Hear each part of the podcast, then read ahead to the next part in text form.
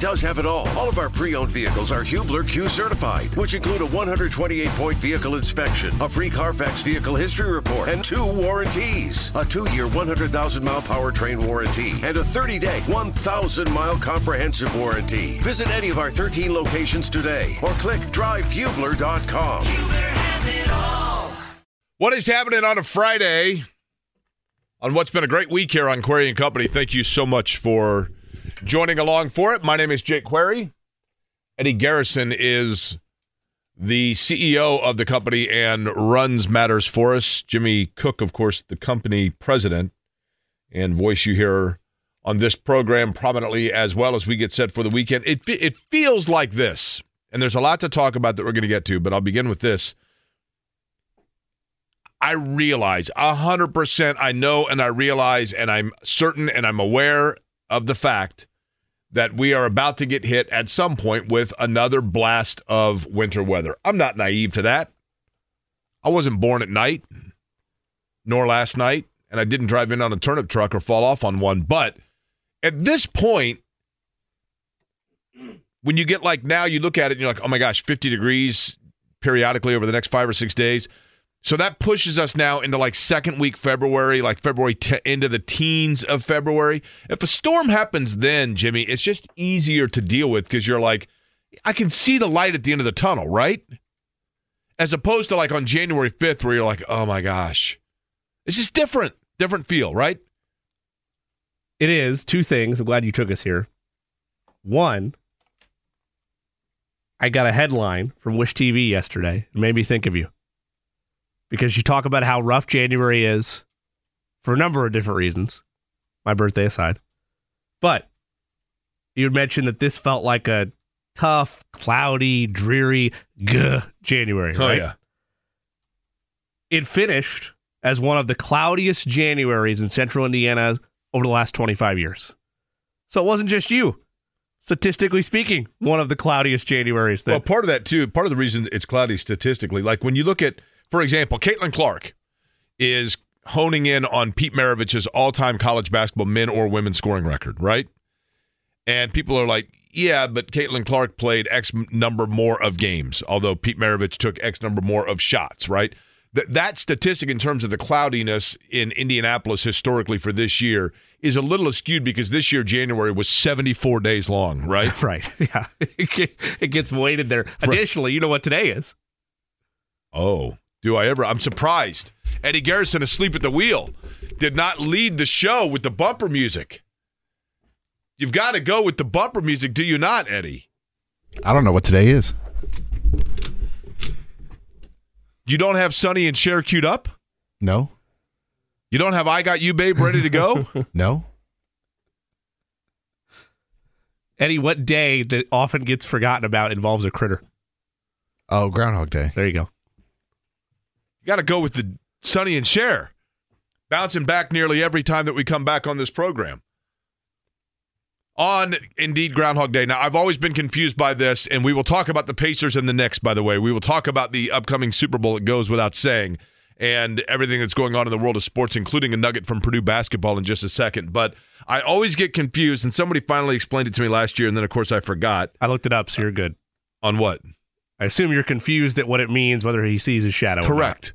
Now, I believe so. He did not see his shadow. that is So- correct. Which means spring is Early spring. So here's why I get confused. Yeah. If he doesn't see his shadow, it means that there's no sunlight, which would typically mean the long form of winter. Sure. But my understanding is if he sees his shadow, he gets frightened by it, he scurries back into his hole and he stays there for a six for six more weeks. Correct. He did not so today he did or did not see He see did his not shadow. see his shadow. So he stayed out because spring is arriving. correct. Or it I don't be, know about the hidey hole part, or it right? could be that Phil was just asleep and they woke him up and brought him out, and he was like, "Look, man, I'm too tired to go back." Right? I, I always thought that they pick him up afterwards and there's like a big symbolic thing that happens. So I don't know if the scurry part occurs, but perhaps they got some of that central Indiana Now, uh, cloudiness today. it was That's why he didn't last see it. I believe it was last year that Mark Dykton pointed out. I think it was in Massachusetts where they have the ripoff of Punxsutawney Phil. Uh, and in Massachusetts, it's and I you know it's something like Lowell Larry or something like that. And they went to get him, and he was uh, unfortunately had passed over the course of the winter, drank a little too much, and they didn't realize it until Lowell Larry was unfortunately uh, a little stiff, and they realized that it had been a long winter for him. So it was Paxidermy Larry at that point. nice. Yes, that's exactly what it was. He is still on display, as a matter of fact.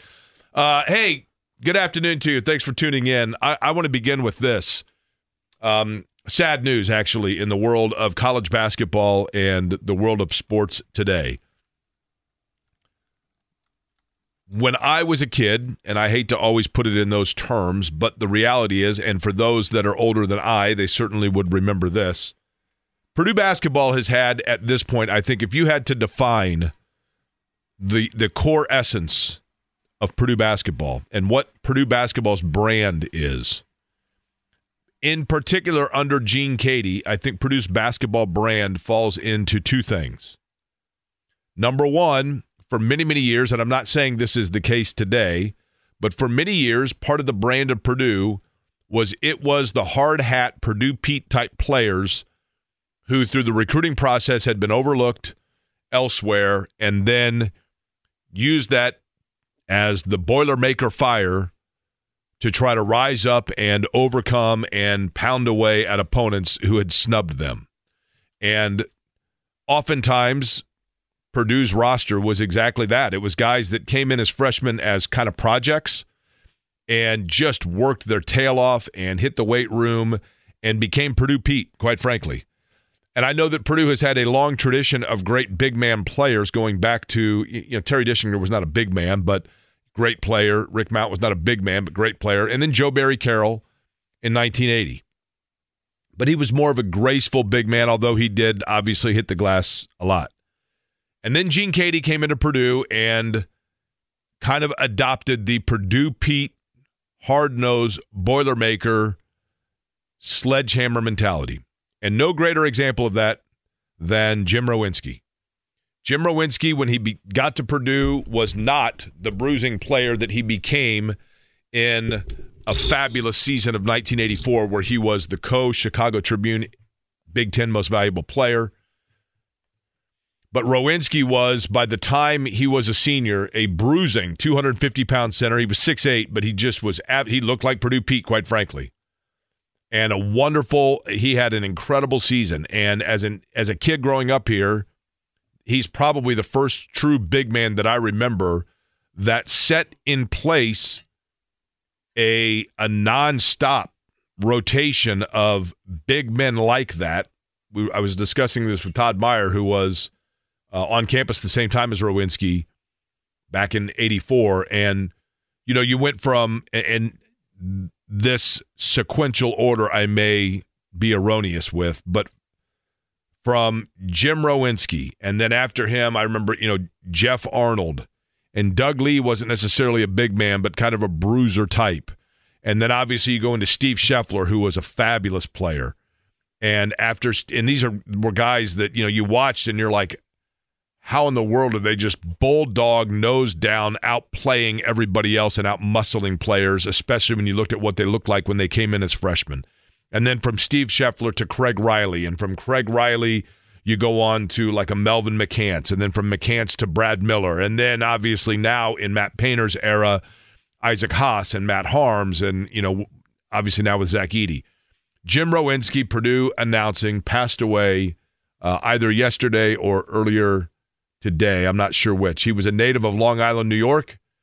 When he came to Purdue and just worked his tail off to the point of becoming a fourth round back when there were multiple rounds, fourth round pick in the NBA.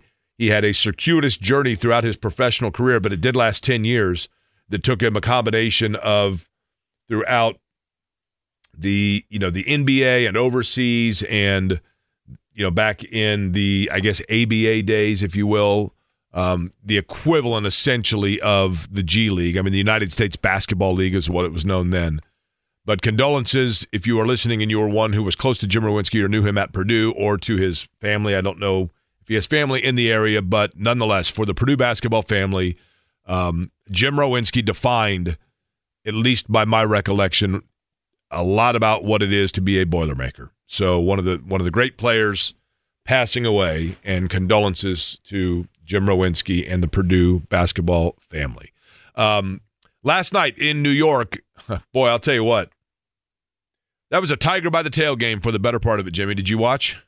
Yes, I did. And whenever you see, we talked about this end of the show yesterday, whenever you see the injury report and two stars on the other side are out, your eyes kind of light up a little bit, at least whether you're a fan or somebody covering the team of, hey, this is an opportunity to steal one on the road against one of the rising teams. And at this stage, one of the top teams in the Eastern Conference, the New York Knicks.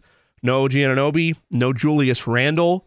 And yes, it's an important caveat on the Pacers side. Tyrese Haliburton's on a minutes restriction. Bennedict Mathurin misses his second game. So you're a little bit shorthanded in your own right, but you're able to establish the tone early in this ball game, hold a 15 point lead at one point in time in the second quarter.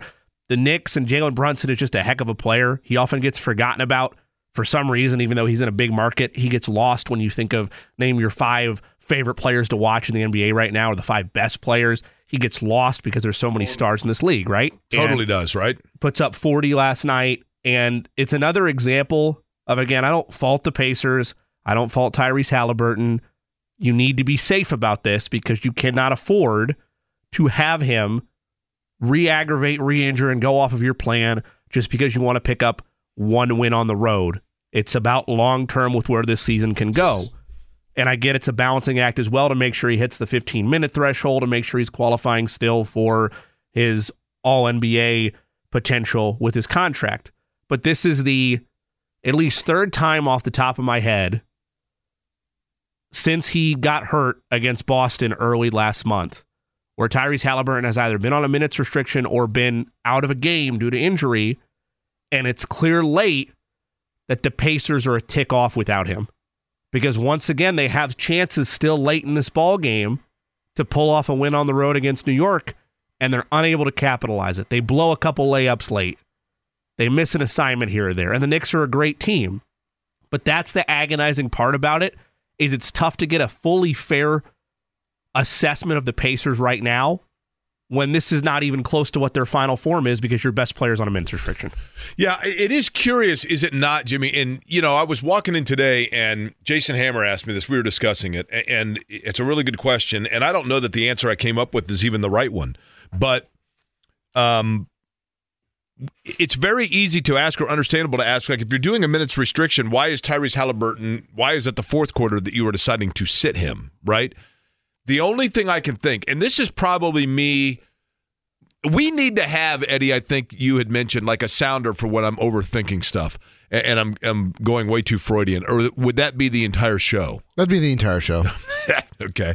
Um, the only thing I can think, and I have a feeling that if we were to ask this to Rick Carlisle, or if Kevin and Andy, when they do on the, the wake up call with KB and Andy each Tuesday at 8 a.m. when they talk to Rick Carlisle, if they were to ask this question, they probably would get the answer of, yeah, you're way overthinking it. This could be a work in progress, and we'll have a professional cut it up. But Jake's too deep dive. Jake, come back. Jake, it's too deep. It's like Shane, Alan Ladd at the end of it, right?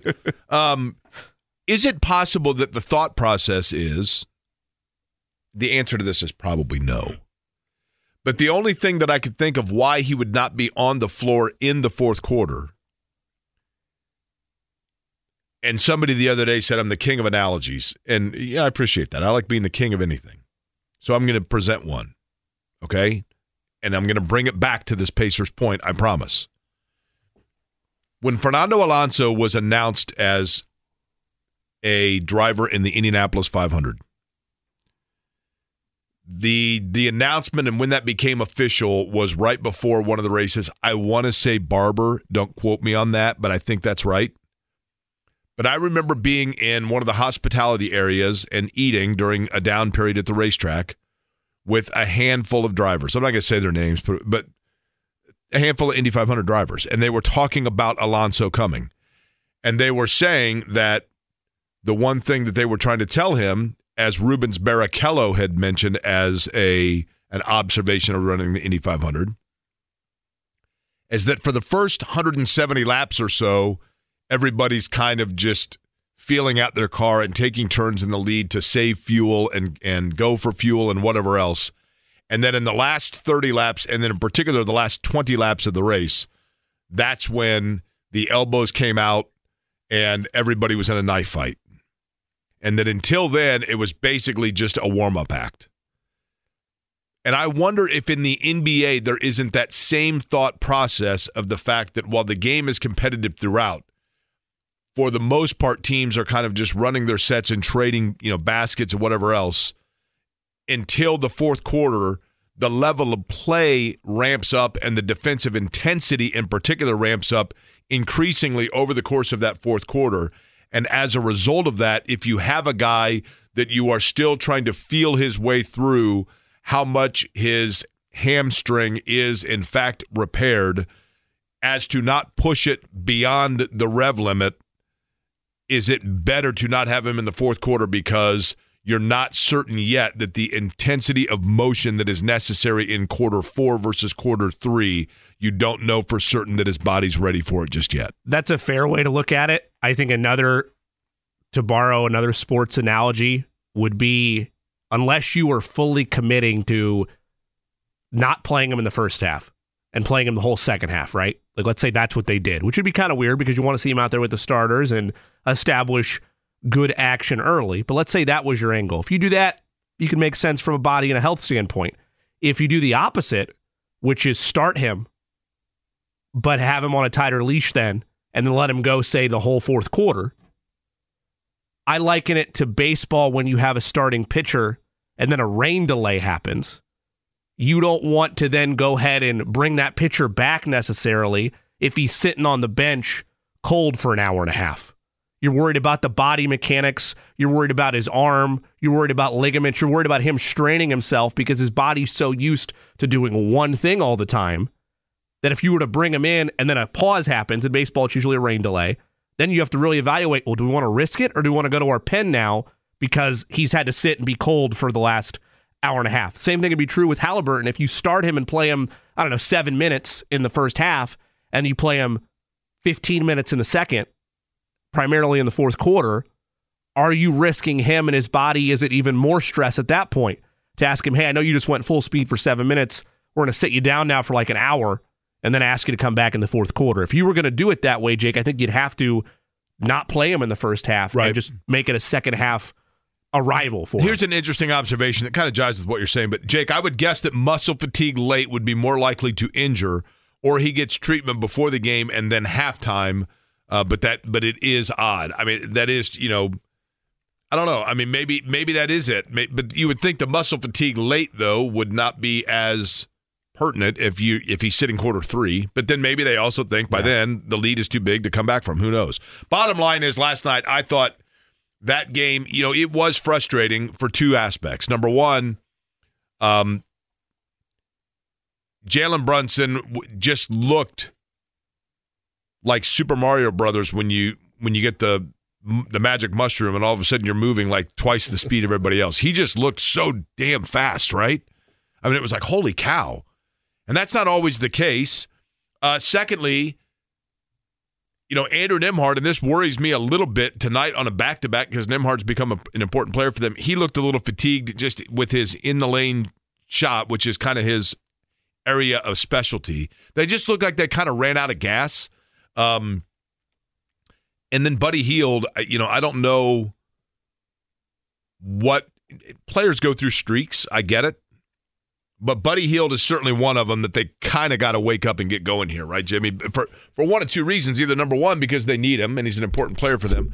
Number two is if he is in fact on the trading block, and who knows if he is, but if he is, you know, you, you it's more advantageous for you that he's on a hot streak, right? yeah, you want him to look his very best when you are if you're shopping him, and even if you're not shopping him in terms of being shorthanded at the guard position with Tyrese Haliburton on a minutes restriction, he is one of your, if not your most potent offensive weapon because of his just ability from beyond the arc. He is viewed by many around the league as one of the top active three point shooters still playing. I'm not going to put him in the greatest of all time category by any means, but when he goes, you're much more used to seeing a four or five night from him than you are a one of seven performance from beyond the arc and his struggles lately. I would chalk it up to Jake, and I don't want to fully give a cop out to Buddy Hield here, but this is not the most absurd thought in the world.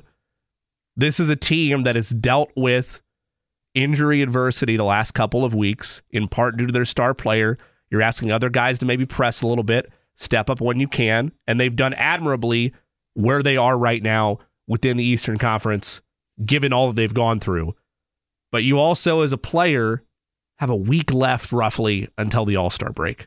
Like it's right there. Right. And yes, you'd like to see them close strong, but at the same time, I get it. A lot of teams have these lulls right before the All Star break. And then what happens in the second half of the season? In this season, from the CBA's perspective, we talked a lot about All NBA awards. Well, the trade deadline has been modified too. That's in a week. You no longer have All Star weekend to assess and figure out where your team is. You have to make a decision on that in six days. So, a lot about this Pacers team could potentially change. I'm kind of with you and Tony East at this stage. I feel like they would rather ride out what they have and see what this unit looks like with Haliburton and Siakam and Turner and the rest with Buddy Hield and company than they would ship off for new parts just for the sake of, oh, he might leave in the offseason. Man, I'll tell you what, I certainly hope, uh, in terms of the guy that could leave in the offseason, um, really hope that Jalen Smith sticks around here. I, am a fan of him. I, I, think that he continues to show why he is of value. I thought he was great last night, mm-hmm. to be honest with you. And there were stretches down in the fourth quarter where I'm not going to say he he was the only guy that was, but he had it going on for a while there, right? He hit a couple threes. He was very active. The the craziest play of the game was when Brunson.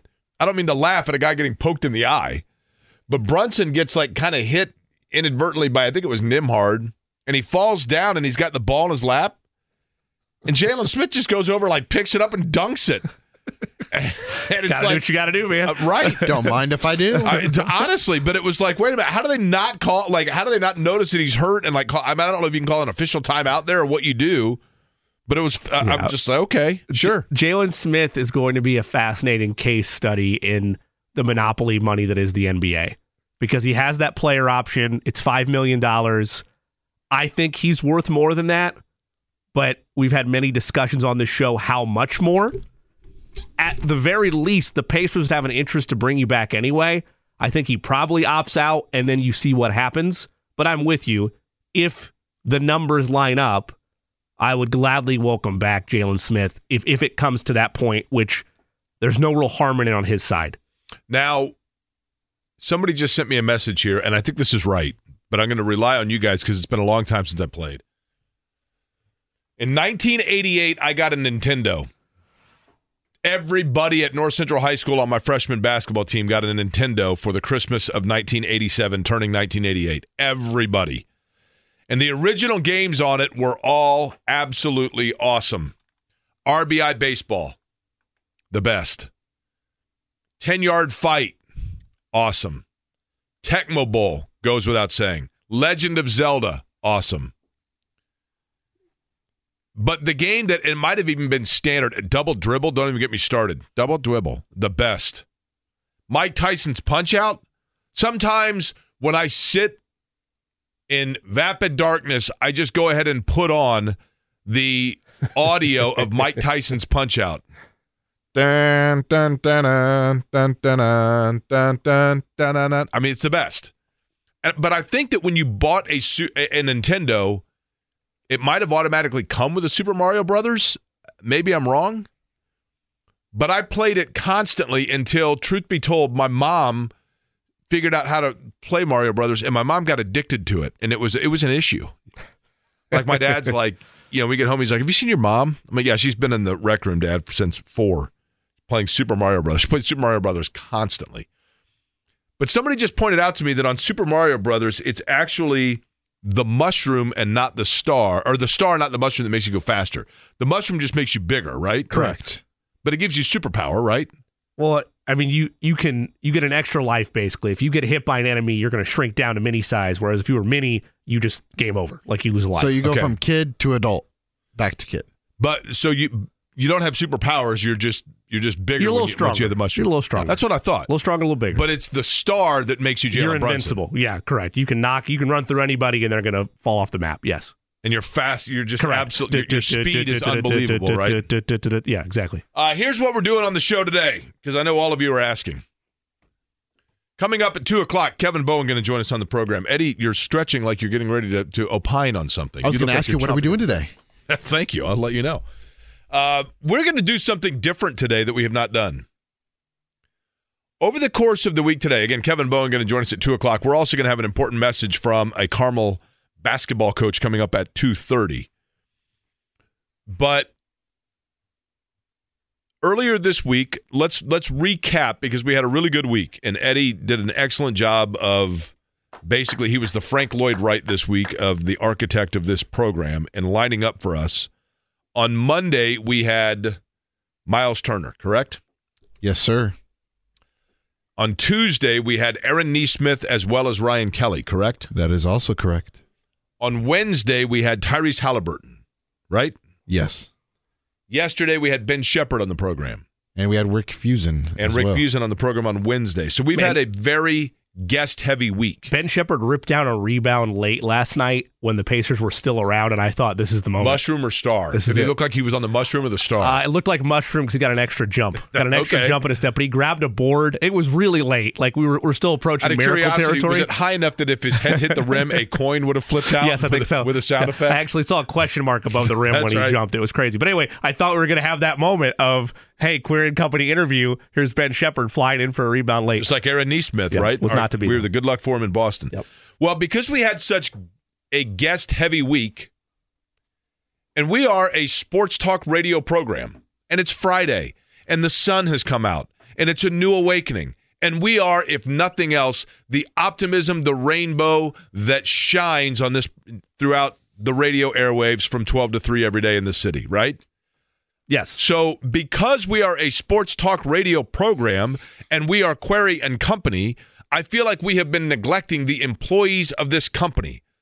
So, we're going to start a new thing. I'm not going to say we're going to do it every Friday, but we're going to do a thing. And I have no idea. I, I was thinking like we'd call it Free Flowing Friday or Free Speech Friday. What I don't know, whatever you want to call it. But at one o'clock, I figured we would just open the phone lines and let people call in on what their observations are for the weekend sports. Anything they want to share, but it has to be now. You can be negative if it's about a team. Hey, I'm fed up with you know the way this guy's playing or that guy's playing.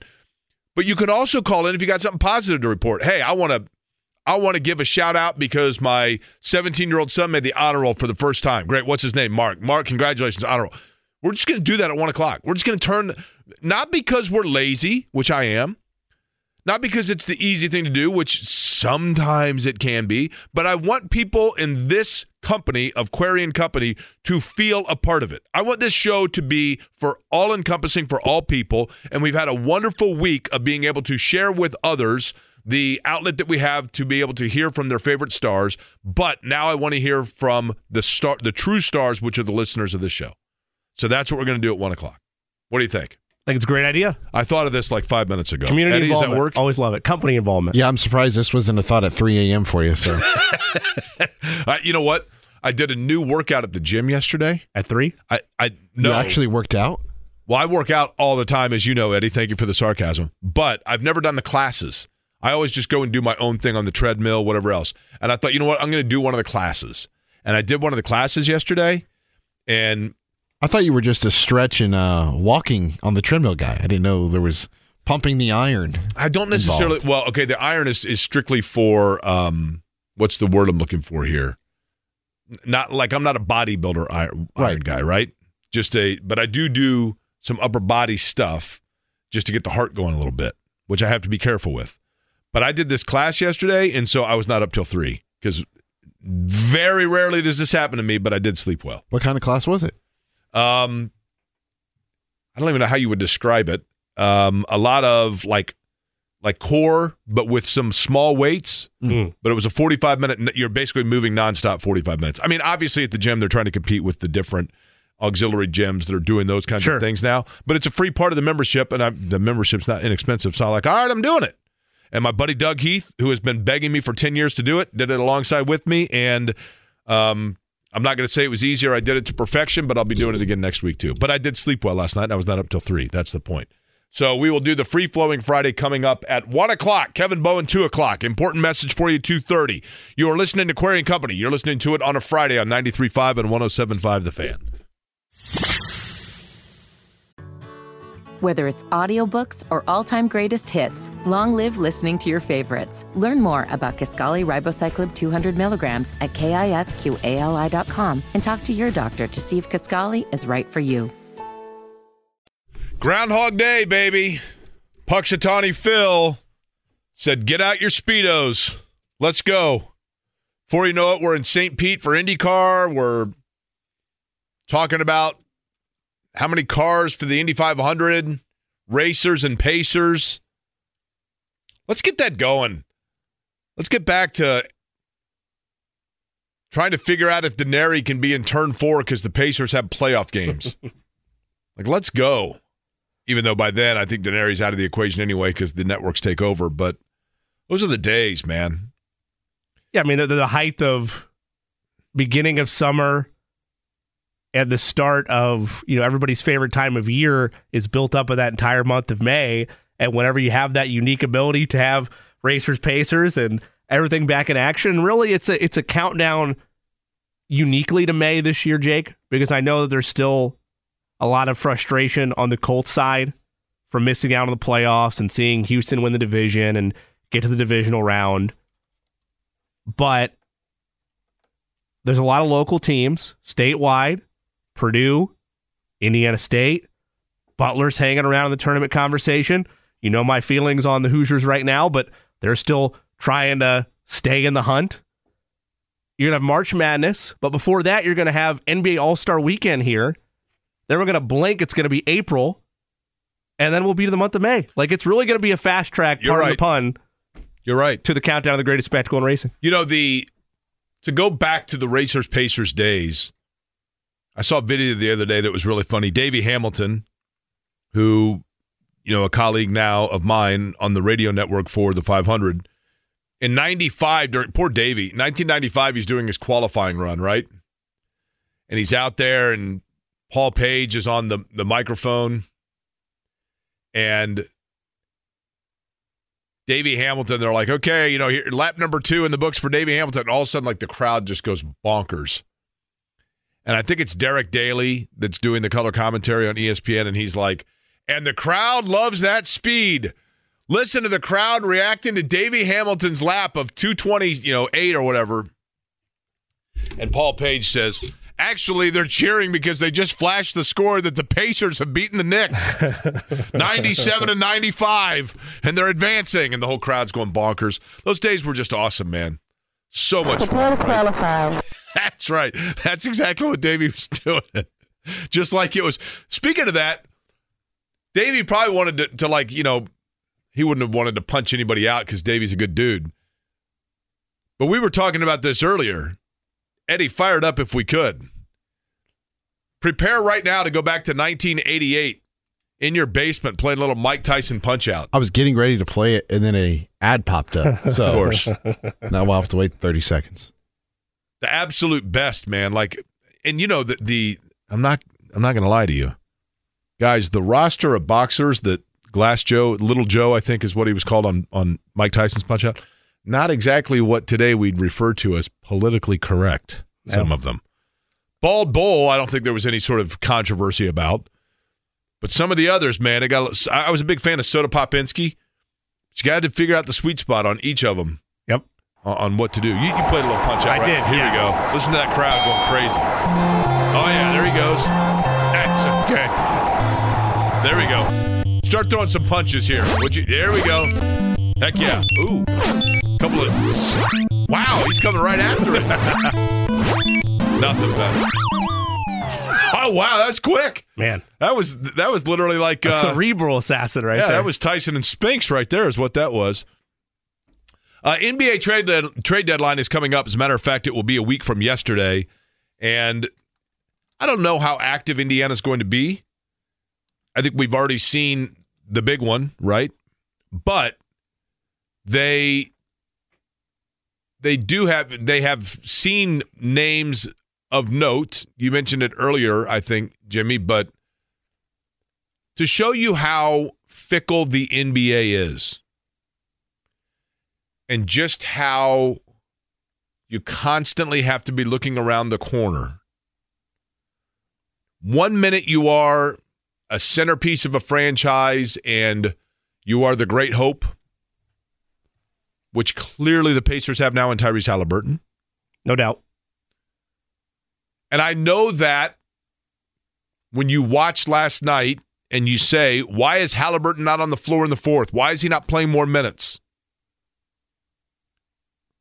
And I realize that it's apples to oranges, a a, a grade one hamstring tear to, you know, a, a ruptured quad. But let's not forget that the last guy that had that claim, that aura, that everything about him was Victor Oladipo. This is my city.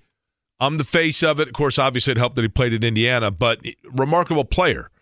Takes the Pacers in. You know, we we talked to. I think it was Miles Turner that said the closest group he, he he felt like he was a part of was that group that took Cleveland to seven games with Oladipo Yeah. on the floor with them.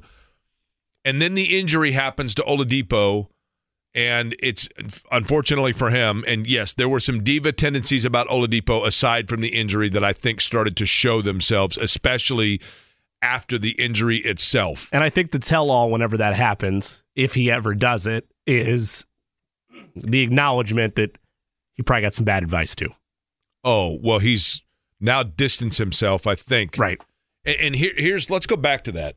The reason I'm bringing it all up is because Victor Oladipo yesterday was traded from Houston to Memphis, I believe, for as a salary throw in almost for Steven Adams, right? And to qualify it further, Steven Adams isn't going to play this year. Like he he had surgery recently, but Houston views him as a bully enforcer piece that's going to help them next season. So that's where we're at now. It's no longer you're just a salary match piece.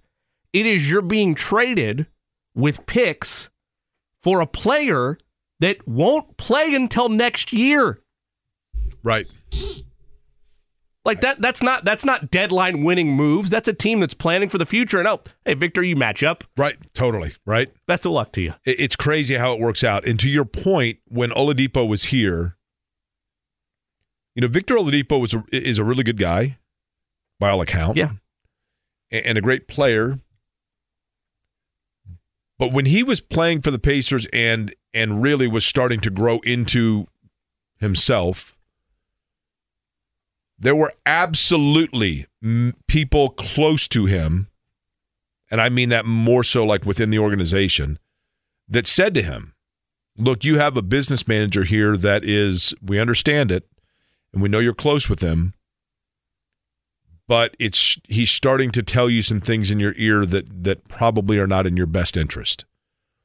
And eventually, members of Oladipo's family, as I understand it, were saying that.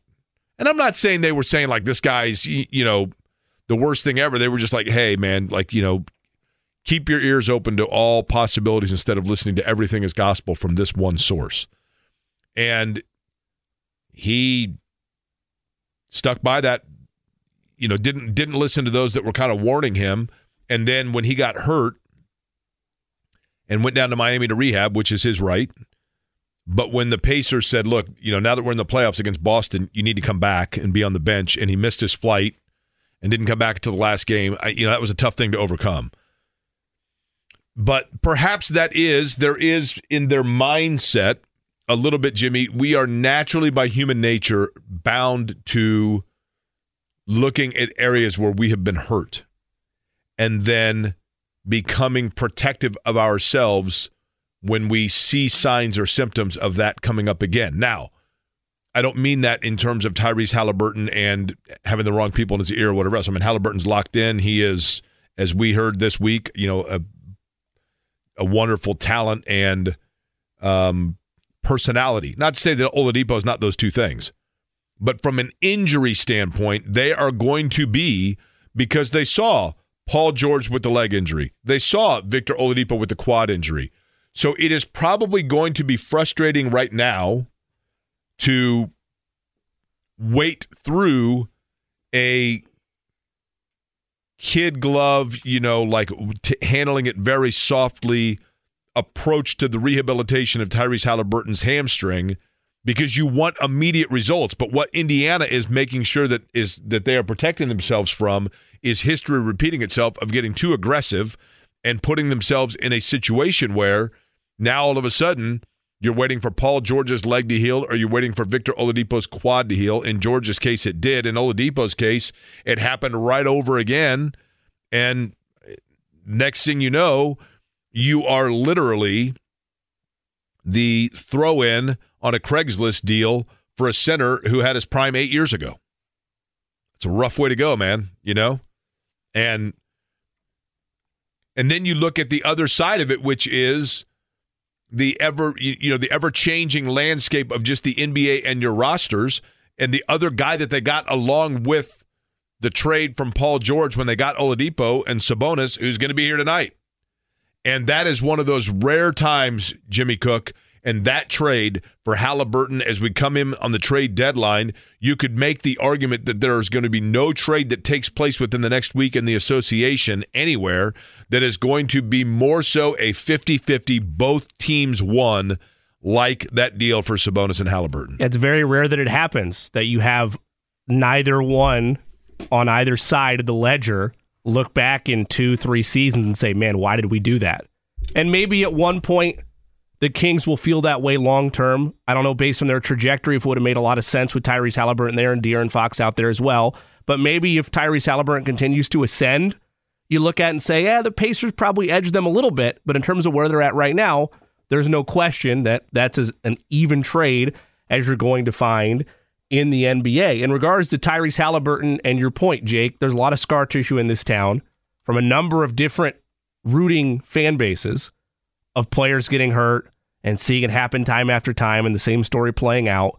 And it does matter that Tyrese Haliburton is under contract now and there's a long term commitment by both parties. But in the short term, you have seven games between now and the All Star break. Seven games to decide how you want to manage him from a minute standpoint and then you get, even though he's going to be playing in the All Star game and heavily involved in All Star weekend, then you get that brief break from the, you know, constant slug of an NBA schedule to just sit back, take a breath, and then bring it home in the second half of the season. I'm curious to see when he ultimately gets the minutes restriction lifted from him or if they are going to play this pretty close to the chest over the next seven games. You have to remember when he was on the show earlier in the week, um, he said that he felt like the minutes restriction would come off if he's able to play tonight and show that he can play in three games in four days. That's right. So you would have to wonder if he plays tonight against Sacramento, and it's a very similar uh, minutes restriction at 22 minutes, whether that's 24 tonight, and he feels fine the next day. Because that's, I think, the whole thing that Rick Carlisle and company are worried about is not how he feels during the game, how he feels the next day. So if he's feeling fine after playing in both games last night tonight, I think that minutes restriction will start going more in the realm of where we typically saw Haliburton before. Now, do we see this as a move, Jake or Eddie? Is this a move with the minutes restriction where it's slowly increased? Or do you think, let's say, if he's able to go and is fine after Sacramento, that in Charlotte on Sunday or against Houston at Gainbridge on Tuesday, it's just a complete, okay, you're back to the full 40. Glad you're okay. Uh, yeah, I would think. I mean, at some point, you've got to take off the, the reins, right? Right. Take the training wheels off and just let Yeah. him go. I would think Tuesday, Houston, probably. That's where that's where I'd probably map it out. You have a two game homestand at that point, and then two days off before you go on the road for your final three before the All Star break. That would make a lot of sense to me if he's fully cleared that that Tuesday home game against Houston next week is when there's no minutes restriction and you just let him be Tyrese. Uh, 12 minutes from now, do you think anybody will call in for this, though? Like, this is the kind of thing I probably should have promoted earlier in the week. We should have had a meeting about this, I guess, right? This is the problem with my free flowing brain drops from time to time. But free flowing. Friday, right? Yeah, I like it. Literally, like Scott Craigie. It's a buddy of mine that, that runs the Vogue, one of the great facilities in, I mean, so many great memories of the Vogue. Tom Meyer and I were just talking about that earlier today. the great memories we have at the Vogue. I saw Freddie Jones band there. I saw Too Short there recently. I mean, I've seen Colin Hay there. Great venue. And Rock the Ruins, which is an awesome place uh, up off Spring Mill to go watch. But he just sent me things like, hey, man, love it. Great, great concept, which I'm appreciative of. But do you think anybody's going to stick around till one o'clock for it? And I don't want people like in the old days of other radio shows where people would have like written out scripts and they call in and they're like, talk, you know, going on and on and on. David Woods just popped his head in. David, if you, I don't know if we're overhead outside, he should pop in here. The fabulous videographer Absolutely. from Urban One Radio, our new coworker. But he was looking in the studio like he had something to say, and then he, he walked out. He could have been the first member of our free flowing Friday, where you just call in and say whatever's on your mind. He could have been. You, you want to call in and talk about how excited you are to see Tyrese Haliburton tonight? Do it. Now, are you saying you would have made him pick up the phone and dial while outside the door of the studio? No, I would have had him come in okay, here. and Because put you him said right call in. I just want to make He's sure. a North Central 1991 Hey. Panther, Jimmy. He's able to do whatever he wants. You want to call in and simply talk about the fact that, but I want it to be positive. Sports wise, it can be negative, right? Sports wise, it can be negative. But if you're talking about non athletes, I want it to be positive stuff at one o'clock. And we're just going to go through and give people the platform because we've been hogging the mic all week and our guests. I feel like if it does not go the way you want it to, maybe then we have that uh, meeting we've been talking about having and then it's put a little promotion out next week. then it's a one and done. Is that it? we just go with our tail between our legs. That's right. Uh, all right, we'll do that coming up one o'clock. You're listening to Query and Company here on 93.5 and 107.5 The Fan. Whether it's audiobooks or all-time greatest hits, long live listening to your favorites. Learn more about Kisqali Ribociclib 200 milligrams at kisqali.com and talk to your doctor to see if Kisqali is right for you. Every time I hear this song, it reminds me of the summer of, I think, 93. I was working at Hardwick's Pipe and Tobacco in Broad Ripple. And a couple of guys came in from they were from Ireland and they were they were college kids that basically got suckered in Ireland into coming to the United States and selling books door to door. And they were told like, "Oh, you get to live in the US and people are totally friendly and they'll buy all the books from you and you'll make a million dollars." And I mean, they were like these poor guys were walking around as door to door salesmen, came into Hardwicks and they're like, "Can we just hang out in here for an hour cuz you know, we're tired of people slamming the door in our face." So I became buddies with them. And what are they selling? Encyclopedias? Yeah, we yeah, yeah, here? like- like textbooks. Okay, all right. and my friend Peggy Swearengen's parents were out of town, and so you know she was quote unquote having people over, and so I'm like, hey, we're going to a party tonight. Do you want to go? And they're like, yeah, we'll go. So, so I pick up these two Irish guys, and we listened to the. They were like, oh, you got to hear this song, and they had this tape. The Proclaimers, I think, is who that is, yes, right? Yeah. And so we're listening to it, and we went to the gas station, and one of the Irish guys says, I've never pumped gas. Can, can I do it? Like, we, we don't do that now. And I'm like, yeah, sure. So he gets out of the car, gets the pump out, and goes, How does this work? And turns it around, Oh. facing the nozzle, Ooh. and hits it. That's tough. Completely douses himself in gasoline. We got Zoolander all of a sudden on our Oh hands. Oh my This god! We went to Peggy Swearengen's house, and everybody is like, "Oh my god! Like what stinks?" And this this poor guy's walking around. So he goes outside. and He says, "I think I'm going to go have a cigarette." I'm like, "No, do not! that is not allowed. Please, sir, do not do that." And we went to my parents' house. We got them all bathed up and ready to go, and he Sent took some of my, took some of my old hand me downs back to Ireland with him, probably. All right, we come back on the other side. What are we going to call it, Eddie? Do we know what we're going to call this segment? Do you think anybody will call in? I'm worried about that. I think we'll get some callers. I like Free Flow Friday. I'm always self conscious that nobody's even listening to this program. If there's anything you want to talk about, whether it be sports, you know, J and V does. What, what's he call it? It's six o'clock sometimes. Anything goes. Anything goes. It's kind of the same concept, but it's a Friday. And Query and Company is about the company, which is you folks, the listeners. And I just want to have an open forum for you folks to be able to give us your thoughts on something positive that's going on, somebody in your life you want to congratulate, or something, a question you might have in the world of sports or for any of the three of us. And we're going to do it all when we come back. Whether it's audiobooks or all-time greatest hits, long live listening to your favorites. Learn more about Kisqali Ribociclib 200 milligrams at kisqali.com and talk to your doctor to see if Kisqali is right for you. So here's what we're going to do for Free Flowing Friday. Got to let that breathe a little bit, Eddie. Come on, man. That's some NWA there. That's the best. Speaking of 88, that was right around the time of Nintendo and all the games we were talking about. Now, I know for a fact, and this is kind of what I have in mind here with this. I want this to be uplifting. And one of the uplifting things about this show, and one of the uplifting things about this city, is, and I've talked about this before, but through the course of radio and as well social media, our friend Matthew from Maine was a fan of the New England Patriots. Growing up in Maine, why wouldn't you be? And then Adam Vinatieri becomes a Colt, and so Matthew starts following the Colts and then becomes more intrigued by life in Indianapolis, and so starts listening to sports talk radio. And Matthew, unfortunately, had a natural disaster in Maine where Matthew's residence was flooded and lost a lot. So Matthew decided that that was like a sign that it was time to turn the page and move and finally make Indianapolis home. So Matthew, who is going to be the first on our free flowing Friday, and there's a reason why I'm going to do it.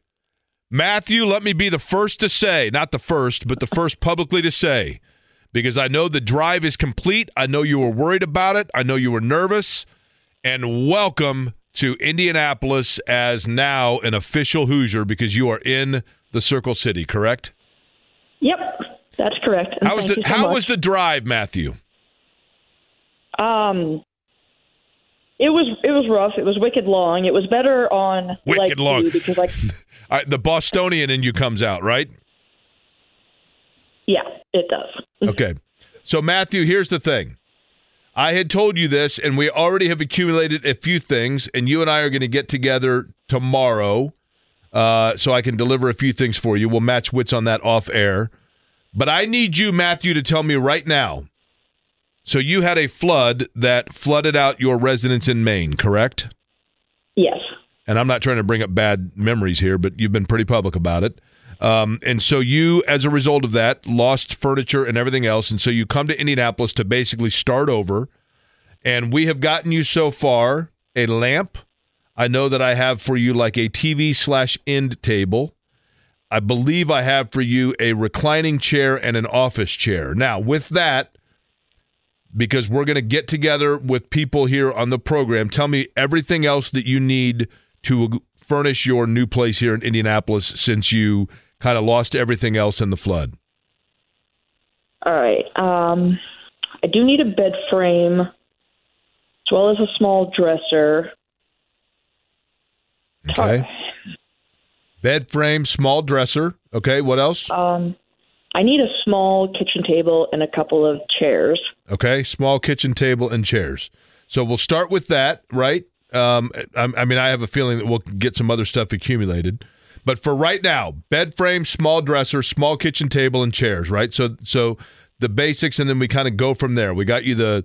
Uh, I think we've got you a reclining chair, an office chair, things like that, and the TV and everything else. Um, but here's the thing, Matthew, that I want to say to you.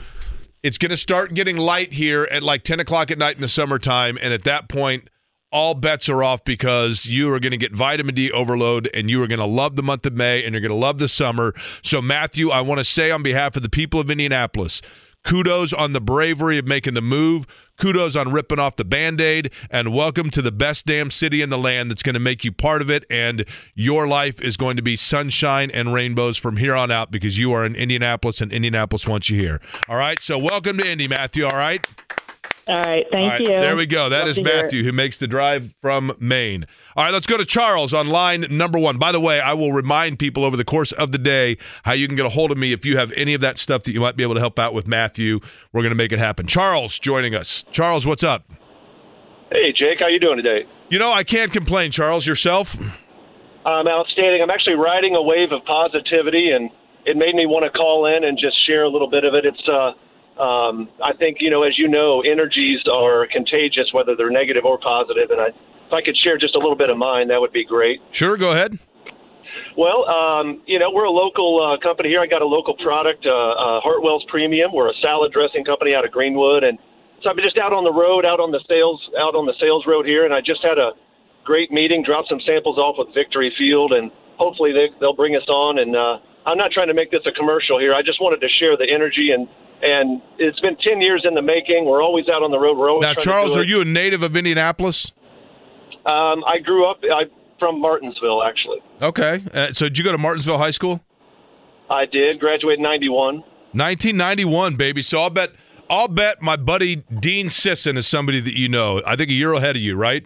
I do know of him. Ryan yes. Wolf, Uh-huh. Big Bob Denton, the Artesians Oh, back in the day.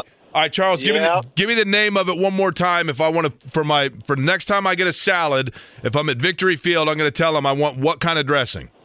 It's called Hartwell's Premium. H A R T W E L L S. Perfect, Charles. And uh, Hartwheels Yeah, Hartwell's so. Premium is perfect, Charles, because it is, and I'm not sure exactly the correct terminology here, but I believe it's like National Heart Awareness Month, and we're going to talk about that coming up at 2:30. All right, coming up at 2:30. Love a good So, crossover moment. That's nice. What's that? Love a good crossover moment when Yeah. two things come together. That's Listen, great. I don't nec- want, want to necessarily open this up to free advertising for businesses, but I get it, Charles, and I, I appreciate the positive vibes, and we certainly wish the company the best of luck because we are a company, right? I mean, that's the thing. Let's go to Scott next. Scott, Heidi Hill on a Friday. What's up? Scott, man, where where are you? Scott, you got us. We need you. Can you hear me now? There we go, All right. Scott. I hear you. What's All up? Uh, sorry, the uh, earbuds. No, uh, I had two quick questions, well, two different subjects really. But the first one is the uh, the All Star Game. Is it going to be like the when we had a Super Bowl Village um, downtown on Georgia Street? I heard something about DJs playing, and I didn't know how much outdoor activities, uh, especially since. Okay, good you know, question. Good arm and a question. We'll get that one. Game. And what's okay? Um, So I'll, I'll- I'll answer that first one. How about that, Scott? Real quick first. Perfect. NBAevents.com is the website that is designed to give you the rundown for everything that's taking place. The vast majority of events that are NBA sanctioned will be taking place at the convention center, but there will be free stages, including like Kenny Smith, Charles Barkley, you know, and and Shaq, and that show will be, I believe, on Georgia Street. So there are going to be events like for the Super Bowl where Georgia Street is going to have stuff that um, extending out from the field house and going towards the dome uh, or you know the Lucas Oil Stadium, obviously.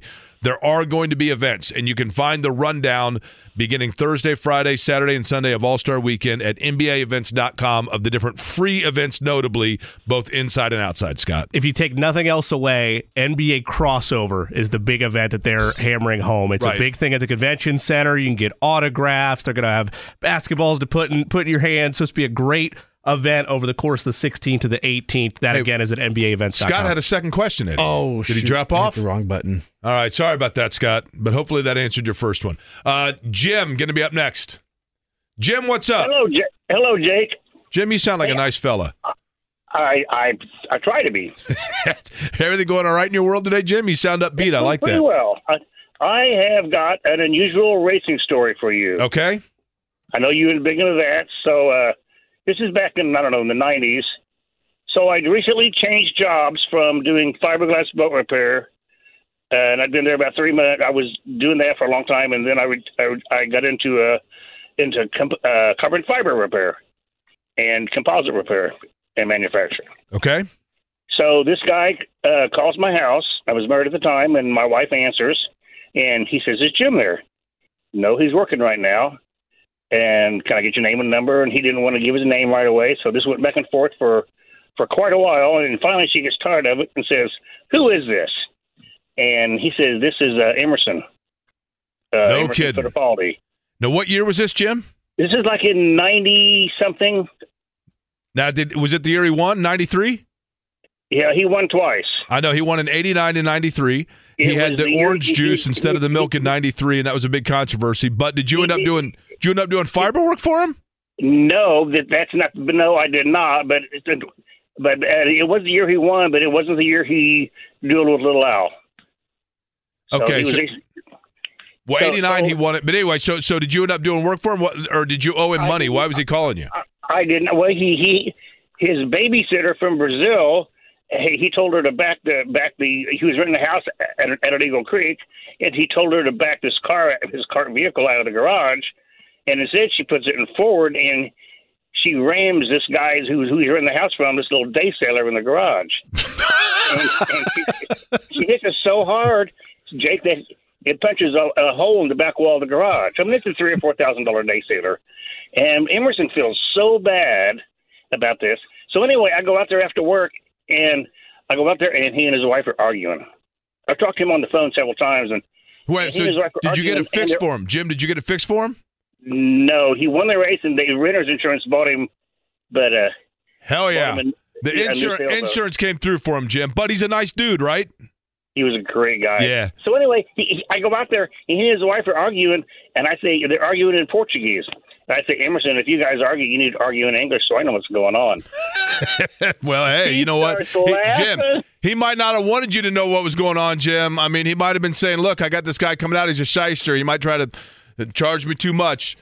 Fittipaldi, uh, I have very limited encounters with him, but when I have, true, true, true gentleman.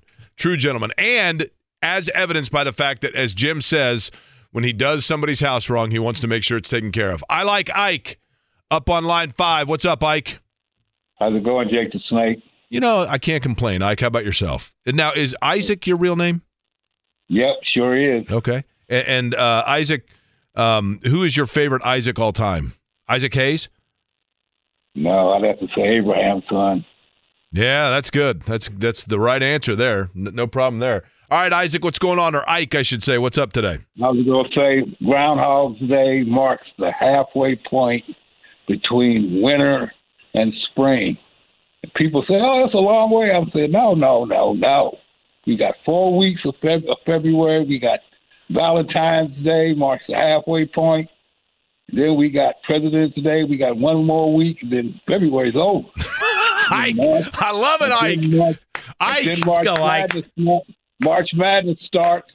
you realize when they cut them nets down, it will be spring. So don't got that far to go, friend. Ike, I love it. Listen, Ike, when we have our spring PBR party, I want you there, Ike. Diet Cokes are perfectly sufficient, but I, when we put this thing together, finally, Ike, I want to lift my PBR for the fact that spring has finally arrived. You can have a Diet Coke if you'd like, and we will celebrate. That's the, that's the kind of optimism looking forward that I love. All right, Paul. What is up, Paul? What is up, Jake? How you doing? Oh, that's Paul, the director Yes, of Giddiness. I let's knew you'd have to call in. How are you, Paul? I'm, I'm great. I'm delivering this mail, enjoying the beautiful day. Even though it's cloudy out now, it's beautiful because it's a lot warmer and no snow on the ground. I love it, man. I love it. Paul, what's the weekend looking like for you? What do you got on tap? Oh, well, work. Uh, gonna watch the IU game uh, tomorrow. Even, even though I don't think we're gonna win, but still gonna watch it and hope that we win. Um, I'm not as confident in IU as I am the coach for the most part, but I'm still a diehard fan. Um, but I got a couple things, Jake, that I'm I'm thankful for. For the first time in a long time, we don't have to go into the season thinking who's going to be the coach quarterback. That is true. That is true. Um, that is reason for optimism. All right, Paul, continue with another one. What's another reason that you're happy? Uh, another reason why I'm happy is my son, who's over in England, just sent me some new pictures of my first grandbaby, Oh, That's there awesome. we go. Congratulations. Now, what's the granddaughter's name, Paul? A- Ava May. I love it. Ava May, you said, right? Mm-hmm. Well, Paul, I'll tell you what, man. Congratulations. The director of Giddiness now has even more reason to be giddy. Ava May, welcome. Welcome to the world. And you got the best grandpa ever. I can only imagine when Paul's looking at you, you automatically are smiling right back for the photo, right? Can I wreck the happiness segment real quick? what the heck? Yeah, I know. I'm sorry, Paul. This is half sad, half happy. If IU loses to Penn State tomorrow, you don't have to worry about them bringing you down the rest of the year because that's it. It's over. Like that's it's done. okay. That's a, the death sentence So- if you lose to Penn State at home. So what you're saying is, if IU loses to Penn State, then Ike, when he's talking about spring and March Correct. Madness around the corner, ain't happening Correct. for the Hoosiers. No. All right, who do we got next, Eddie? Let's go with Fred. He's been on hold the longest. Freddie, what is going on, Fred? My man Jake, what's happening? You are looking at it, Fred. How are you? I'm good, man. These people not giving their positions in the company, man. Be proud that we are in this company. I am the director of transportation. Love it. I love it, Fred. I love it. And are you trans? sir. What are you transporting right now, Fred? Uh, actually food right now. Jay. Okay. Well, I'm glad that you, here's the thing. People are going to be able to eat because of you, Fred. Now, here's my question for you, Fred, the director of transportation. When you woke up yesterday and saw the sun, and when you woke up today and realized that the sun was out, you said to yourself, you know what? That is symbolic of my life because right now I'm the happiest about blank. Fill in the blank for me. What's making Fred happy today? Um, I give all the praise and honor to my God because He is the head of my life, Jay. I love it, when Fred. you wake up and see the sun shining like that, man, it's only one person that can do that in the midst of all this gloominess we've been going through lately, Jay. Well, Fred, I appreciate it, man. And that's the kind of optimism we're looking for, right? And you are right. That gloominess of that cloud, man, it, it got to be a little bit much, right? Colleen is next. Is that right? Colleen, how are you? Hey, Jake, I'm fine. How are you today? Are you the director of finance for the company, just out of curiosity? Yeah, yes, and that's part of the reason I'm calling in. I am on cloud nine today. Okay. I am. I'm the CFO for your company. Uh-huh. Uh, this is actually my last day of work at my air quotes here real job. I am retiring. Real, Congratulations. I'll tell you what. You, that's here's the thing, Colleen. And by the way, is there a cloud ten? Why is it always cloud nine? There's got to be a higher cloud, right? Is there a cloud ten? Do we know? Maybe I don't. I'll, I'll see if I can find it. So, Colleen, I would like to know this: retirement for you, and, and listen, you are living my dream here, right? And we are happy that in retirement you still are able to be the CFO of Query and Company. well, now I can be full time. Well, what we have to do is start getting revenue, Colleen. That would be the challenge for us. That earnings call is going to So, big now. Colleen, if I may, let me ask a few questions here, real quick, okay? And I need the first one would be this: What is like when you think about retirement? I remember when I was a kid, when at the end of the school year, I looked so forward in the summertime to those. I used to say when I don't know what day of the week it is, when like it's just you're just going right. So, what is in retirement? What do you have most planned that you're looking forward to? Okay, so this is what my day is probably going to look like. I'm a jazzercise fanatic, and don't make fun of me for that, but I, like to stay fit. So I will go to jazzercise. Okay. I've taken up pickleball. Okay, So I'm our, our boss loves pickleball, so that's cool. Well, maybe you can set me up with uh, your boss, and I'm, I'm loving to play with anybody. I love a new challenge. Okay. So I'm going to try and get some pickleball in, and then I like to travel. Actually, I received an invitation um, a couple days ago to go to the Daytona 500. Okay. I'm more of an open wheel girl, Right. but you know you can't turn down a you know invite to go to the Daytona 500. I can check that off my bucket list that I've been to the Indy 500, and now I'll get to go to the Daytona 500. I mean, th- this is like a full dance card for you here, Colleen, right? Oh, oh, oh yeah. I'm I'm going to travel. I'm going to I'm going to be able to spend more time. I have two teenage granddaughters um, that are in a lot of activities. You know, one's Okay. a swimmer, plays tennis, and you know different things. So I'll actually Now- be able to go to those things because my other job, I was traveling. You don't know this, but I have listened to you in you know Pennsylvania, Kentucky, Michigan, Ohio, Indiana. You know, I, I drove. You take the show on the road. Yeah, I. So, I, Colleen, you know- that leads to my other question, real quick. Okay. And that is this, and I'm going to ask this, I guess, like somewhat selfishly, but uh, I am very, quite frankly, and kidding and flippancy aside, I'm very appreciative of the fact that you listen to the show.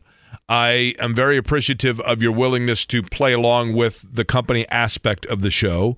Um, and so I am genuinely curious in in brief summary, what is it about this program that you enjoy and what can we do better uh, in in our customer survey here? Okay, well, I'm I'm a huge Colts fan.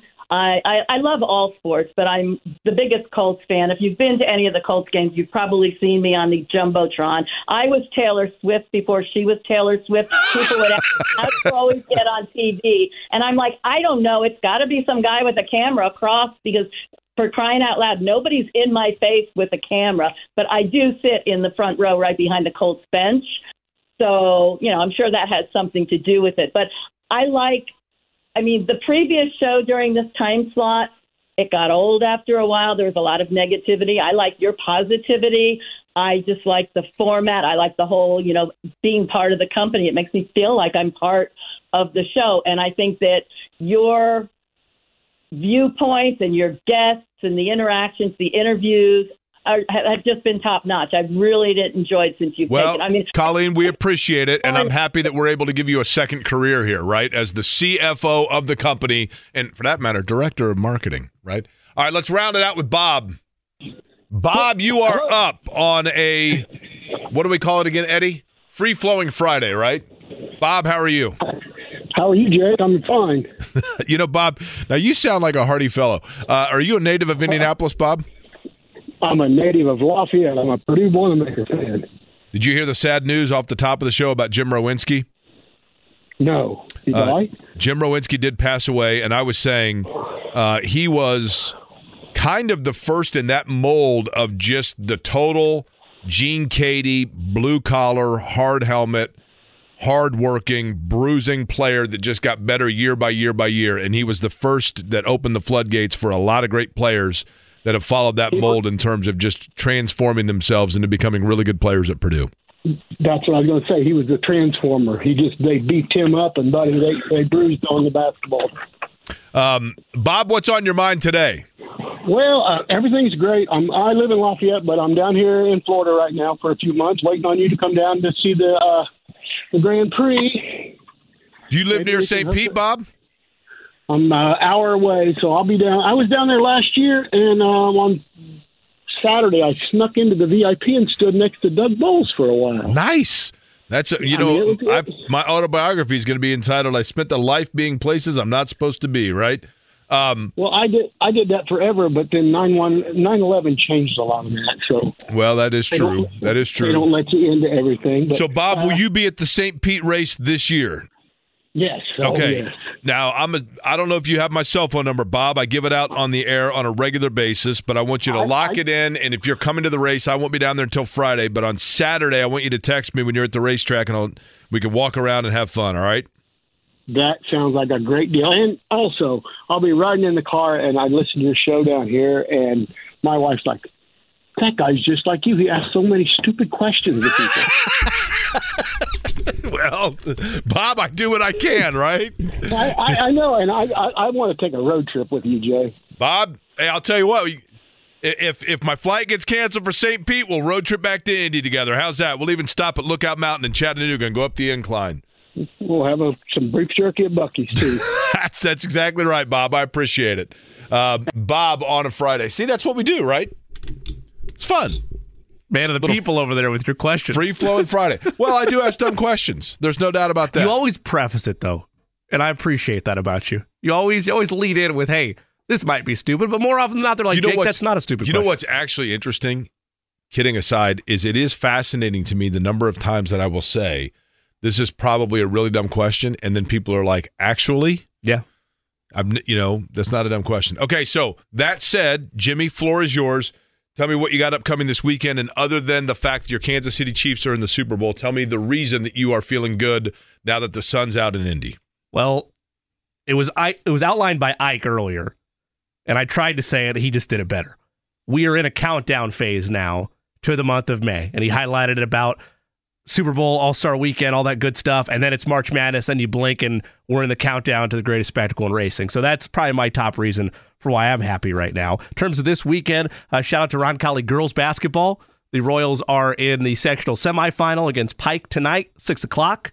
If I can do a free pub here, RoncalliMediaNetwork.com. If you're available, you can join us for the Royals. And then if they win that, Saturday's a chance to win a sectional championship for Jason Sims and his program. So that is my weekend plans. Hopefully the Royals are celebrating going on to regionals. Eddie Garrison on a Friday where we saw the sun yesterday for the first time in nine and a half weeks. You tell me what you're feeling good about heading into the weekend. couple different things here. Uh, so last night, the uh, Milwaukee Brewers traded away the a Cy Young candidate and Corbin Burnes to the cute fella to the Oh, yeah. Baltimore Orioles. Big fan of the cute fella. yeah, so Cute feeling good in regards of the future of the Cincinnati Reds winning the NL Central because now I have a little bit more optimism that the uh, that the one pitcher that they struggle against whittling most down is the competition of the division. divisions, what you're correct, okay? correct. Yes, yes, yes. All right.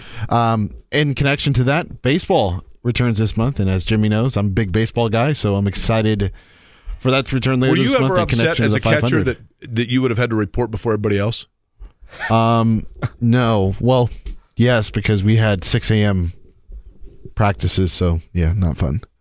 Yeah, that would not be good. And then go to class and then have afternoon practice or weights. I, yeah. I know this will stun you, but that wouldn't have exactly been in my body rhythm, as we say, right? You had 6 a.m. nice. You had 6 a.m. practices for two years here. I did. I did. Well, let's not kid ourselves. 6 a.m. was when the alarm went off the first time, right? 6:40, you leave the house, you roll in here at seven, and let's rip and run and let's go, right? Um, going to be a good weekend. Pacers in action tonight, taking you? on the Sacramento Kings, going to the game tonight. All right. Uh, tomorrow, I look forward to, and let's go back to it because it's the beginning. Um, to to go back to that and put a bow tie on it. Tomorrow for Matthew, I'm going to go and I've already got for him a table, and I have somebody that is giving a lamp that I'll be picking up, and then also a, an office chair and a recliner. So then we still need for Matthew a bed frame, a I have an small update dresser. on that. What's that? Wes Ingram in the, the, the lounge, or not the lounge, that's JMV, but the break room says that he can get Matthew a bed frame, probably a table with two benches instead of chairs. Um, and he says that he can probably get everything that Matthew needs, but they just need to get in touch. Benches are a solid accessory, by the way. Hot take, Totally. they might be better than chairs because you got that extra length. I don't know. I truly like the bench concept. And no, no, nothing wrong with that, right? Are you a Okay. bench guy, Jimmy? Do you have benches at? We have Casa benches out, We have benches outside. You said Got Wes it. came up with that. Yeah, Wes Ingram. Okay, Wes, we will. I'm going to get a hold of Wes, and then we'll we'll go from there uh, to get this done. So I look forward to that tomorrow because it's going to be sunny outside, right? And then, you know, as always, uh, on the weekends, on Friday and Saturday nights, I love Shane and I like to just go out to dinner and find a place to have a beer that probably is no longer on draft. Do have a question for you. Yes, sir. Not really familiar with the Hamilton Southeastern area. We'll be there Saturday night. And got any good spots to go to? Olivia and I are going up there. You know what? Fishers, it, it actually, the whole area of Fishers, and I think it's off 116th. It's a little bit south or a little bit to the west of where HSE is. I, admittedly, Fishers is not my wheelhouse because I've always joked. My all of my friends moved north into Hamilton County, but I obviously grew up on the north side, and they always joke that I never go north of 96th Street. Um, but there is a great stretch right off of 116th. There's a Sun King right there, and I always forget the name of it. There's a fabulous Mexican restaurant right across from where the Sun King is, which is really good.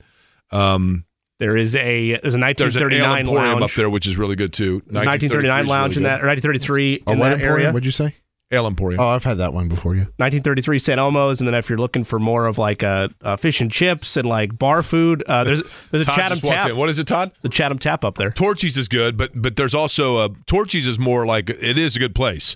Torchy's is a really good recommendation, and then there's also like a sit down like fancier Mexican restaurant right across the street from it. But Torchy's is very good, very good. Uh, Pacers in action tonight, Sacramento Kings. We will get into that and let you know what happened last night in New York, just in terms of what that might mean for tonight. Kevin Bowen also joining us two o'clock. It is Query and Company here on a Friday, 93.5, 107.5 The Fan. Thank you. Whether it's audiobooks or all-time greatest hits, long live listening to your favorites. Learn more about Kisqali Ribociclib 200 milligrams at kisqali.com and talk to your doctor to see if Kisqali is right for you. to everyone for participating in our little experiment. Speaking of buckets of sunshine, last night uh, Jalen Brunson had buckets galore, right? A 40 spot. Man, he just was he was in a groove that was just hard to get out of. You know what I mean? Like hard to get him out of it, I guess a better way of saying it. He he just he looked I thought, and it's been a while, Jimmy, since we've seen this. But it's been a while since we've seen the Pacers in a situation where they've got a player that they just kind of can't keep up with the speed of it.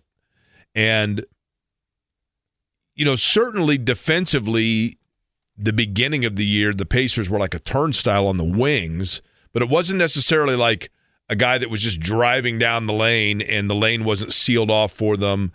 Um, and then in addition to that, you know, New York's ability in transition, notably to pull up eh, from three, especially in the fourth quarter when they cut the lead down and then eventually, you know, took the lead away from Indiana. It just, it was one of those games where it, it really did feel to me like a vintage Pacers game because you're on the road and the crowd's going against them, and you just felt the energy kind of slipping away from the Pacers, and so much of that was just a crowd at Madison Square Garden. You know what I mean? Um, and I know it's a game you want to get, but I guess if we're keeping with the optimistic theme here, Jimmy, it was an overwhelmingly like fun environment to watch. I mean, it was frustrating as hell, but it was fun to watch, right? And just the energy of it and you know, the Pacers going on the road into an environment in New York in the Garden and you're like, "Here we go." You know, and now you got Sacramento coming tonight. Obviously, Sabonis has been a great player for the Kings. But I think the one thing about that trade that brought Haliburton here, and we'll see what happens in terms of his minutes tonight and how much he gets in the fourth quarter, for example. But the real win for Sacramento in that trade was the fact that De'Aaron Fox has been unleashed, and he has been. You know, we can we can talk all we want about Sabonis, and that's obviously going to be the focus from an Indiana standpoint. But De'Aaron Fox has been really good for them. And that's why it was a 50 50 trade, I think, because Sacramento, sure, they gave up Haliburton, but it allowed Fox to really kind of, you know, blossom there. And then you combine him with the interior play and the stuff they get from Sabonis. And that's why for them it worked out. Yeah, they light the world on fire last year. They get into a battle of historic proportions with Steph Curry and the Golden State Warriors, wind up losing them in seven games because Steph goes nuclear and has one of another all-time great performance to his resume. And I do want to look at the Kings, but but back at why I'm with you that there's a reason for some optimism even in a loss against the Knicks given the circumstances for the Pacers. Why it's frustrating for me and what I don't want to have happen 2 months from now is to look back at this stretch for the Pacers where they're massaging the injuries of Tyrese Haliburton and they're balanced balancing everything out and trying to map out the second half of the season is I don't want to look back and think this stretch because veterans didn't step up, because they got out rebounded every now and again, because they didn't have a true closer on the floor late in games. I don't want to look back at this and say that's the difference between being a playoff team and being a play in team. Because when you look at the state of that playoff picture right now, and I get it, it's February, and we still have plenty of games left on the schedule, a whole half of basketball left to be played. Realistically speaking, barring the Pacers going on a hot streak, which could happen, they're looking at six, maybe five as a seed option that is we best case scenario for them as it stands right now. And that would be a playoff team. Miami's right behind them. They're a game and a half out of that sixth spot, and Miami's been dreadful the last month. Overall, their last 10 games, they're 3 and 7, and they're struggling. And it feels like the Pacers have maybe leapfrogged them in terms of this hierarchy of the Eastern Conference post Pascal Siakam trade because they've taken a big swing, and the Heat are have Terry Rozier is their big acquisition they've done before the trade deadline. So my larger point here is that is who is chasing you, along with Orlando and maybe Chicago, and it's only a two game lead and anything can happen when you get in the stretch run of an NBA playoff race. I just don't want to look back at this and say, man, I wish they could have closed out a little better in January and built a cushion that gave them more room for error in the back half of the season to the point that instead of being a playoff team comfortably in, now you're having to go through the gauntlet of the play in tournament. I think the thing that we have to remind ourselves of is the fact that, and this is obviously kind of an odd thing now to look back on. But at the beginning of the season, let's go back actually a year ago. At the beginning of last season, you had, and I've told this story before, I've never had this happen before. I've covered the Pacers in some capacity for 25 years. I, don't know. I, mean, off and on, intermittently, and in different various roles, admittedly. But I've been a credentialed media member of the Indiana Pacers since, in some form or fashion, since essentially the 98 Bulls Pacers playoffs. Okay.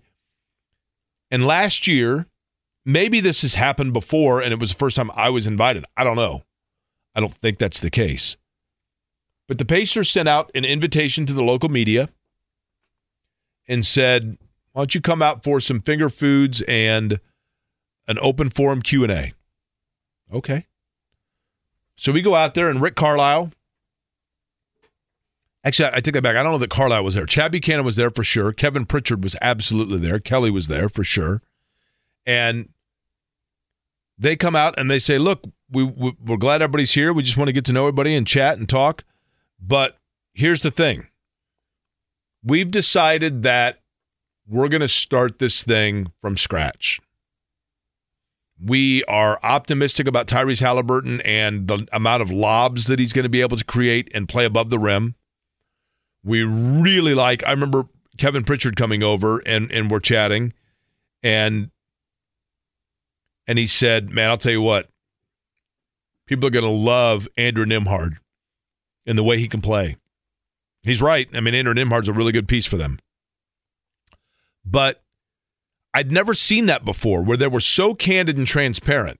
And I think what they were doing was they were basically saying, listen, we aren't going to be very good for a while. We're going to lose a lot of games, and it's going to be, to quote Philadelphia, a process. And we need people to understand that.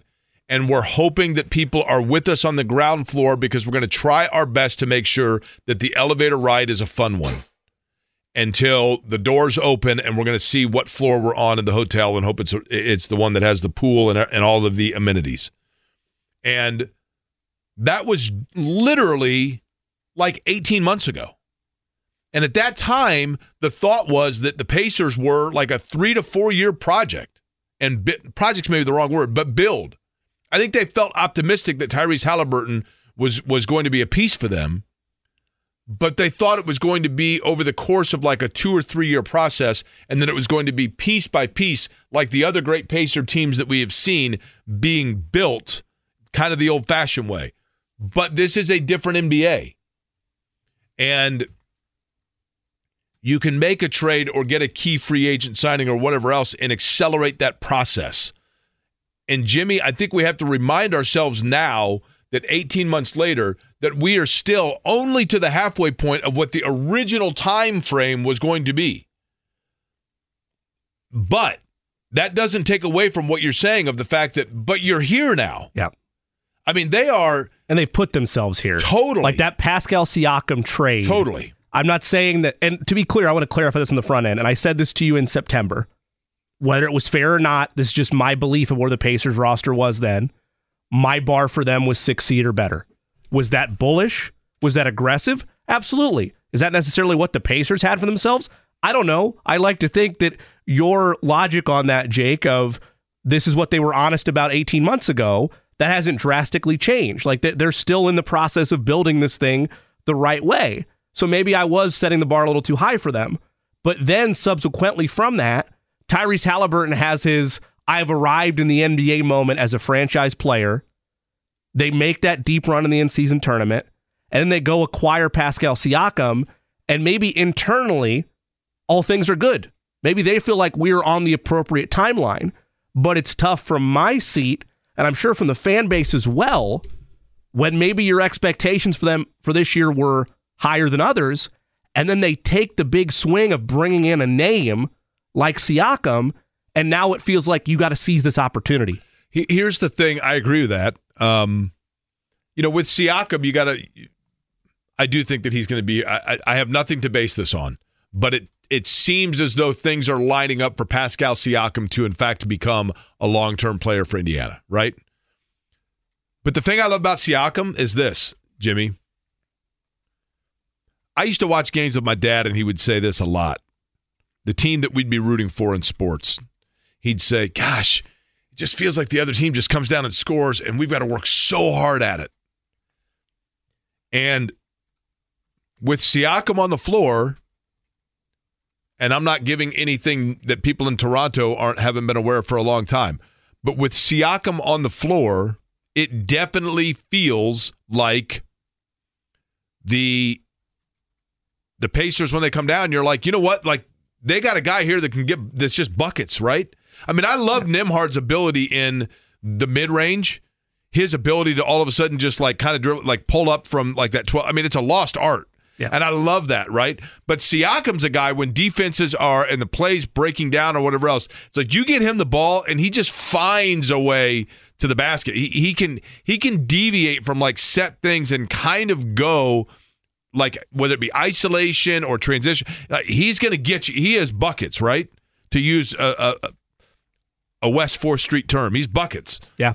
And it's been a long time, Jimmy, since they've had that where you're just like, this feels good, right? And you want to pair him up with the ultimate point guard, the ultimate distributor that is supposed to further unlock what Pascal Siakam was as an offensive weapon in Toronto when they went all the way and won the Larry O'Brien trophy. Again, he was younger. They had Kawhi Leonard. They were a really good team. I'm not saying the Pacers should be at that level right now or that's where the expectation should be, but it's hard not to want that right now because it's dangled out in front of you. And I get it, it's the situation. I'm not saying go be reckless and put Tyrese Haliburton out there for 40 minutes a game right now. But a game in January matters just as much as a game It in does. April. You're right. And I just I don't want to look back. I'm not going to look back with malice, but I don't want to look back with regret depending on how these next 7 games goes. And who knows, maybe Tyrese is back on Tuesday like we simulated in our minds. No reports to base that off of, just our assumption.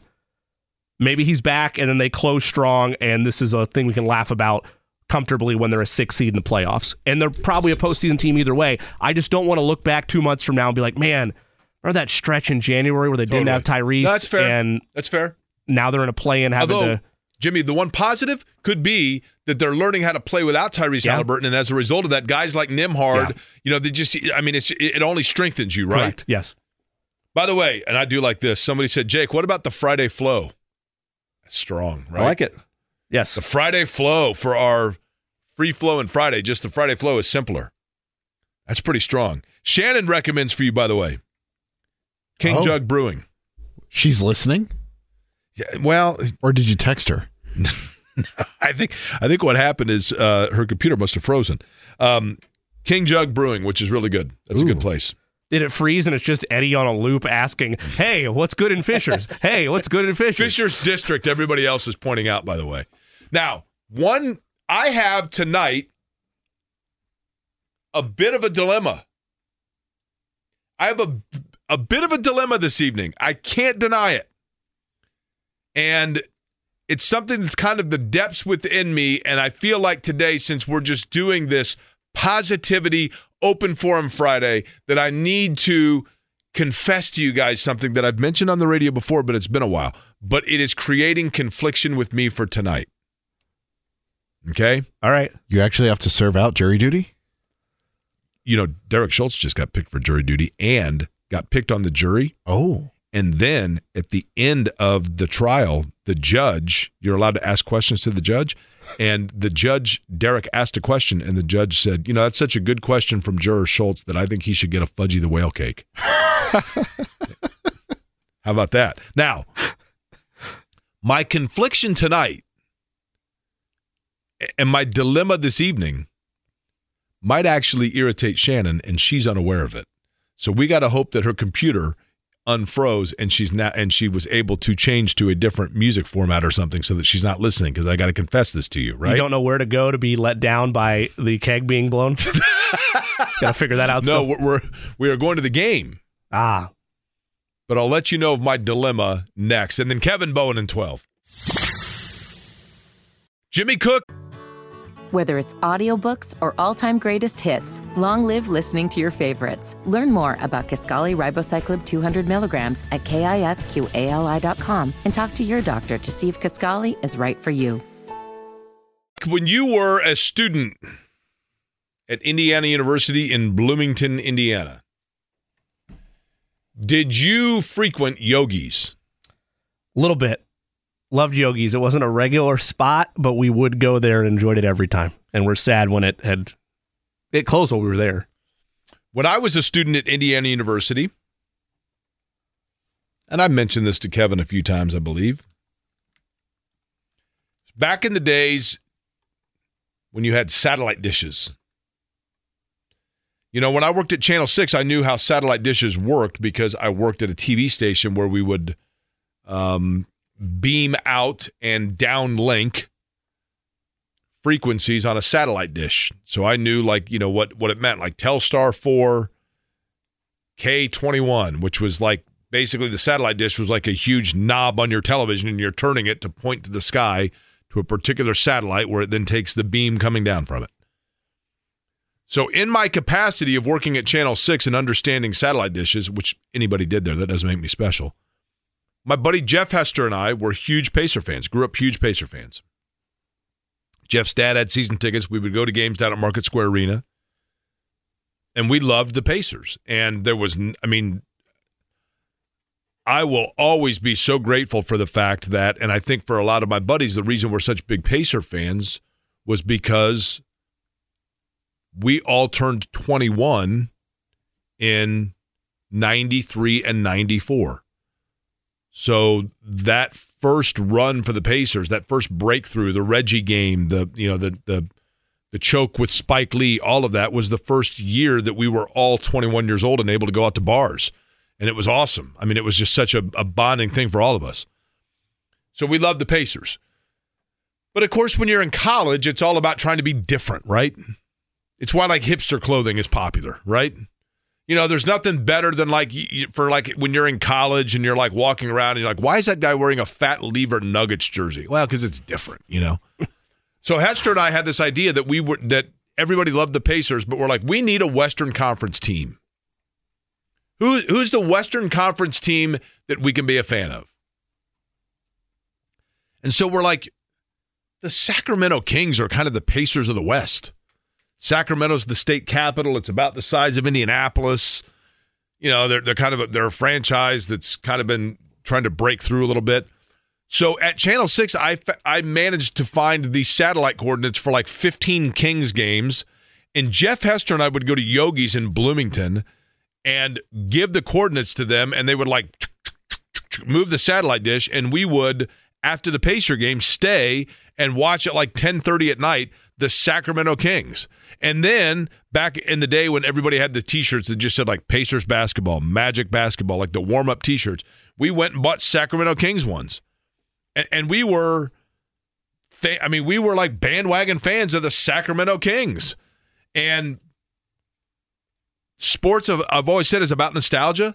I've always kind of liked Sacramento. That's like my my other team. Now, is that weird as a fan to say that there's a team that like and I know now, you know, I have kind of an objectivity about the Pacers because we cover it. And so, but Shannon is, you know, her, the Pacers are a major part of her fiber and she loves everything about the Pacers. And so we go to games and I know what it means to her. I, I, I see not as much anymore, but it, there was a time where, I mean, every single game to her was all about the Pacers. And so we're going to the game tonight, and but there and I and I I will I guess you know want to see the Pacers win, but there's a part of me that kind of likes Sacramento, and she gets very territorial about like you can't root for the other team, right? Which I get. So I'm a little conflicted because if Sacramento wins, you know, part of me is like, yeah, it's kind of cool. like deep down, I, I kind of like Sacramento. Now, is that bad? Is that weird No, that I, I- have like? I don't think it's bad. I don't think it's weird. You could disguise it like, for example, and I'll try to watch for this tonight as I have the game on. Because you're going, right? You mentioned you're going. I am going, All right, so I'll try to find you, but you're just like, this is for the video audience. Apologize to the audio audience. I'll explain what I'm doing in a second. Oh no. Oh man, you got the, the it- it's a it's a fist bump to yourself, but you're expressing frustration that the Kings scored. You got to hide it, right? It's like you're tucking the football down, Jimmy. Right. Like you're a running back. You're getting out into the clear, you know? Exactly. Breakaway. Oh, darn it. Oh, I had a clap. I don't know what happened there. You got to just disguise it. I mean, if you okay, you're a fan of the Chiefs, right? Yeah. Who's your kind of NFC team?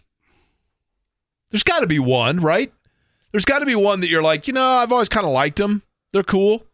If the Kansas City Chiefs can't go, I'm cool with them. Probably the, the Vikings. Okay, that's cool. That's I cool. like the purple uniforms. People in Minnesota or people of Minnesota kind of a excuse me, similar history people. as Kansas Yeah. City, right? Yeah. Okay, Eddie, you're a Reds fan, right? Yes, sir. So who's your kind of American League team? oh, that's a good question. Cute fella? Mm, Texas Rangers. Okay. Is that because you, predict, you you said they'd win the World Series and they did, right? Wasn't that you that predicted that? Yeah, and then they had a couple of Reds that went over there back in the day, and I followed them over there. So I was like, you know what? Sure, they'll be. So my who's your team. Western Conference kind of team? Jimmy Cook. I think we all have this in sports, Yeah. don't we? You have your favorite team, but don't we all have that other team that you're like, yeah, they're kind of cool. I think it's weird when people are like, you know, I'm a, like on, on Twitter, you look at somebody's profile and it's like, uh, and they list like nine teams, and you're like, dude, really? I always um I always really enjoyed the history of the Supersonics. And then when they moved to Oklahoma City, Great like I, I, I thought that was like Yeah. I felt bad for Seattle, but like I thought that was so probably OKC. I don't know. I mean they're they're basically at a seller team Okay. of you never really Eddie? there, a lot of picks, but maybe Oklahoma City. Eddie, your Western Conference kind of team? like like Jimmy, Oklahoma City, but goes back to when like Russell Westbrook and James Harden and Kevin Yeah. Durant were all there. And they have SGA. Okay, that's cool. My kind of Western team's here tonight. Kevin Bowen's next. Our next game Whether it's audiobooks or all-time greatest hits, long live listening to your favorites. Learn more about Kisqali Ribociclib 200 milligrams at kisqali.com and talk to your doctor to see if Kisqali is right for you. guest is Kevin Bowen. You hear him weekdays, 7 to 10 a.m. on the wake up call with KB and Andy. Of course, he covers the Colts on 1075thefan.com, Pacers as well. The area I want to start, though, because we've had all this positivity, and I'm going to be the black cloud here. I'm going to bring it back down because, Kevin, IU is on life support, IU basketball, when it comes to their tournament hopes. And I didn't realize this historical nugget. If I could take you back for a second, KB, when I was a freshman in Indiana, IU was fighting to try to stay alive. Same kind of boat, tournament hopes. It was the Tom Crean era. Yogi Ferrell is there as a sophomore at the time, I believe. And they lose to Penn State at home. And we were at Eigenmann dormitory at IU. And we had to You walk. lived at Eigenmann? Lived at Eigenmann freshman year Okay. and we walked from walked to the game. We walked back. It's a long walk for the Donut IU's campus from Assembly Hall back there. Long walk. I have a viral video of my buddy who's just having a go to pieces because we just lost to Penn State at home. KB, IU, Penn State. When you look at this matchup, Penn State is quad three. You lose this game, you're likely done. Like your hopes are done, barring you run the table. Should I get worried the last time Penn State just happened to win at Assembly Hall was that fateful night when I was a freshman?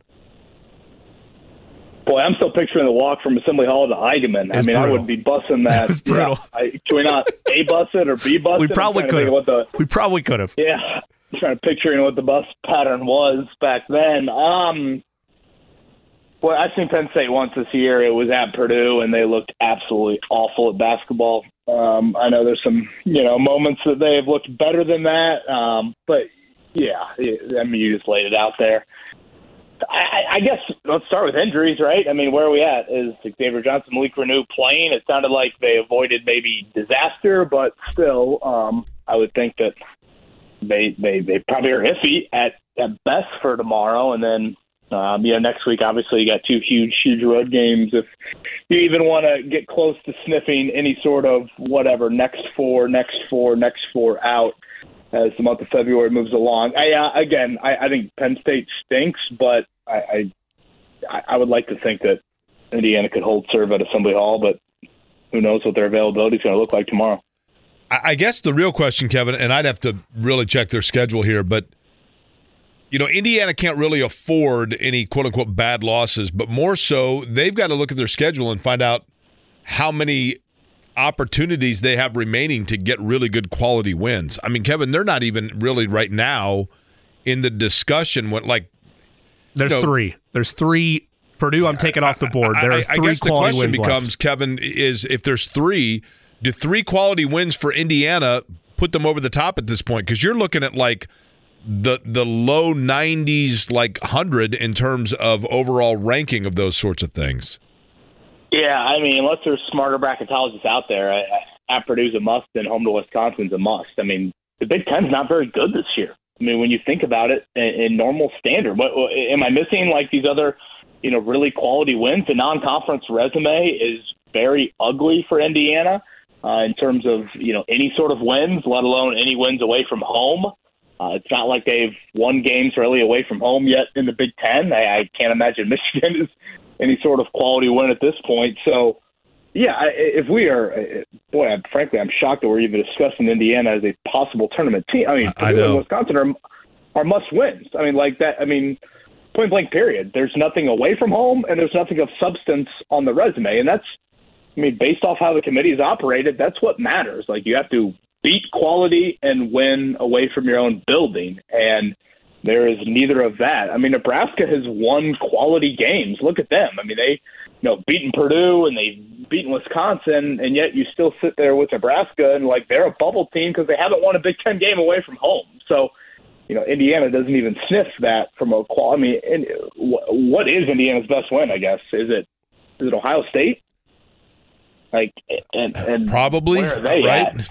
Well, so the, Yeah. the the Ohio State game on the road because it's a road game. It's one through seventy five is what becomes a quad one win, a signif- significant signature win when you're playing in somebody else's place. They're seventieth right now.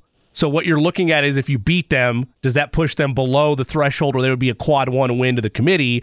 You're having to root for Ohio State the rest of the year and hope that they battle things out potentially the North the Nebraska game when they come here. I, I doubt it unless they pick up steam on the road, like you mentioned, Kevin. They've yet to win a game on the road in the Big Ten. If Nebraska's able to do that, maybe that pushes enough to become a high or a low quad one win at home. But yeah, outside of that, the picture is as bleak as as it stands right now. Ohio State on the road, Purdue on the road, at home against Wisconsin, and at home against Michigan State to end the season are the only signature quad one wins you could stack. But at this point, you have none. So any of those you'd welcome. It just it still might not be enough with the position they're in. Yeah, again, I, I will stand by at Purdue and, and home to Wisconsin are must wins.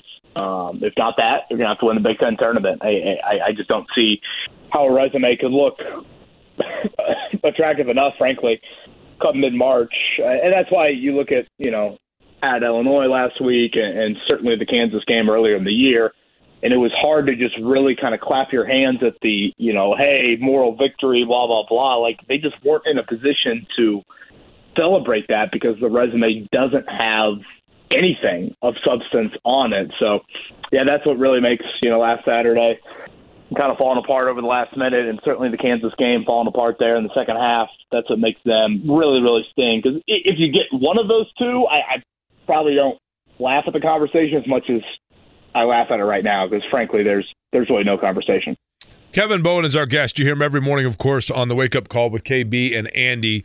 Um, Kevin, obviously, one of your areas uh, of note amongst many is your coverage of the Colts. So I want to touch on that and get to that here. Um, the first, I'm going to ask you the question that I asked Stephen Holder at the beginning of the week. The Colts were obviously very close to the postseason this year, and you know, you know, I mean, a quarter away probably if you want to look at it in those terms.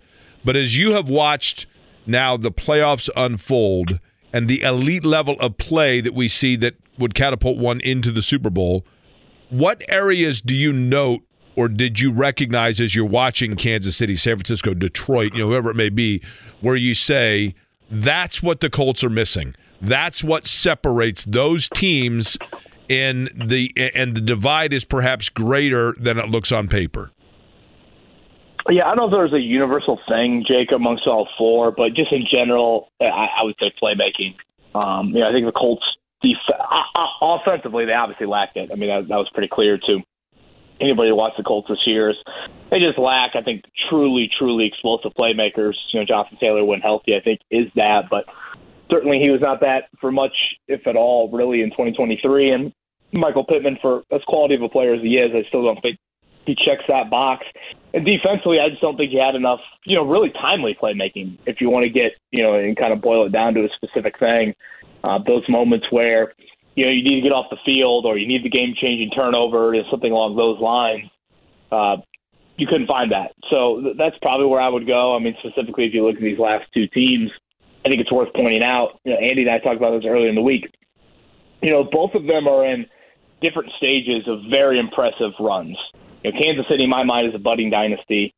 Uh, San Francisco has had a really, really nice run here over the last few years with very different quarterback play, and both of them took advantage of you know, I, I'd say notable swings, if not big swings. You know, when their respective QBs were on manageable deals, and I think it's critical for the Colts to view this offseason in that light and view the upcoming offseason in that light. I mean, if you go back to Kansas City's first Super Bowl, and Jimmy knows this full well, mean, they don't win that game without Sammy Watkins. They don't win that game without Frank Clark, without the Honey Badger. I mean, again, guys that maybe aren't long term guys, but certainly guys that kind of got them over the hump with that first Super Bowl.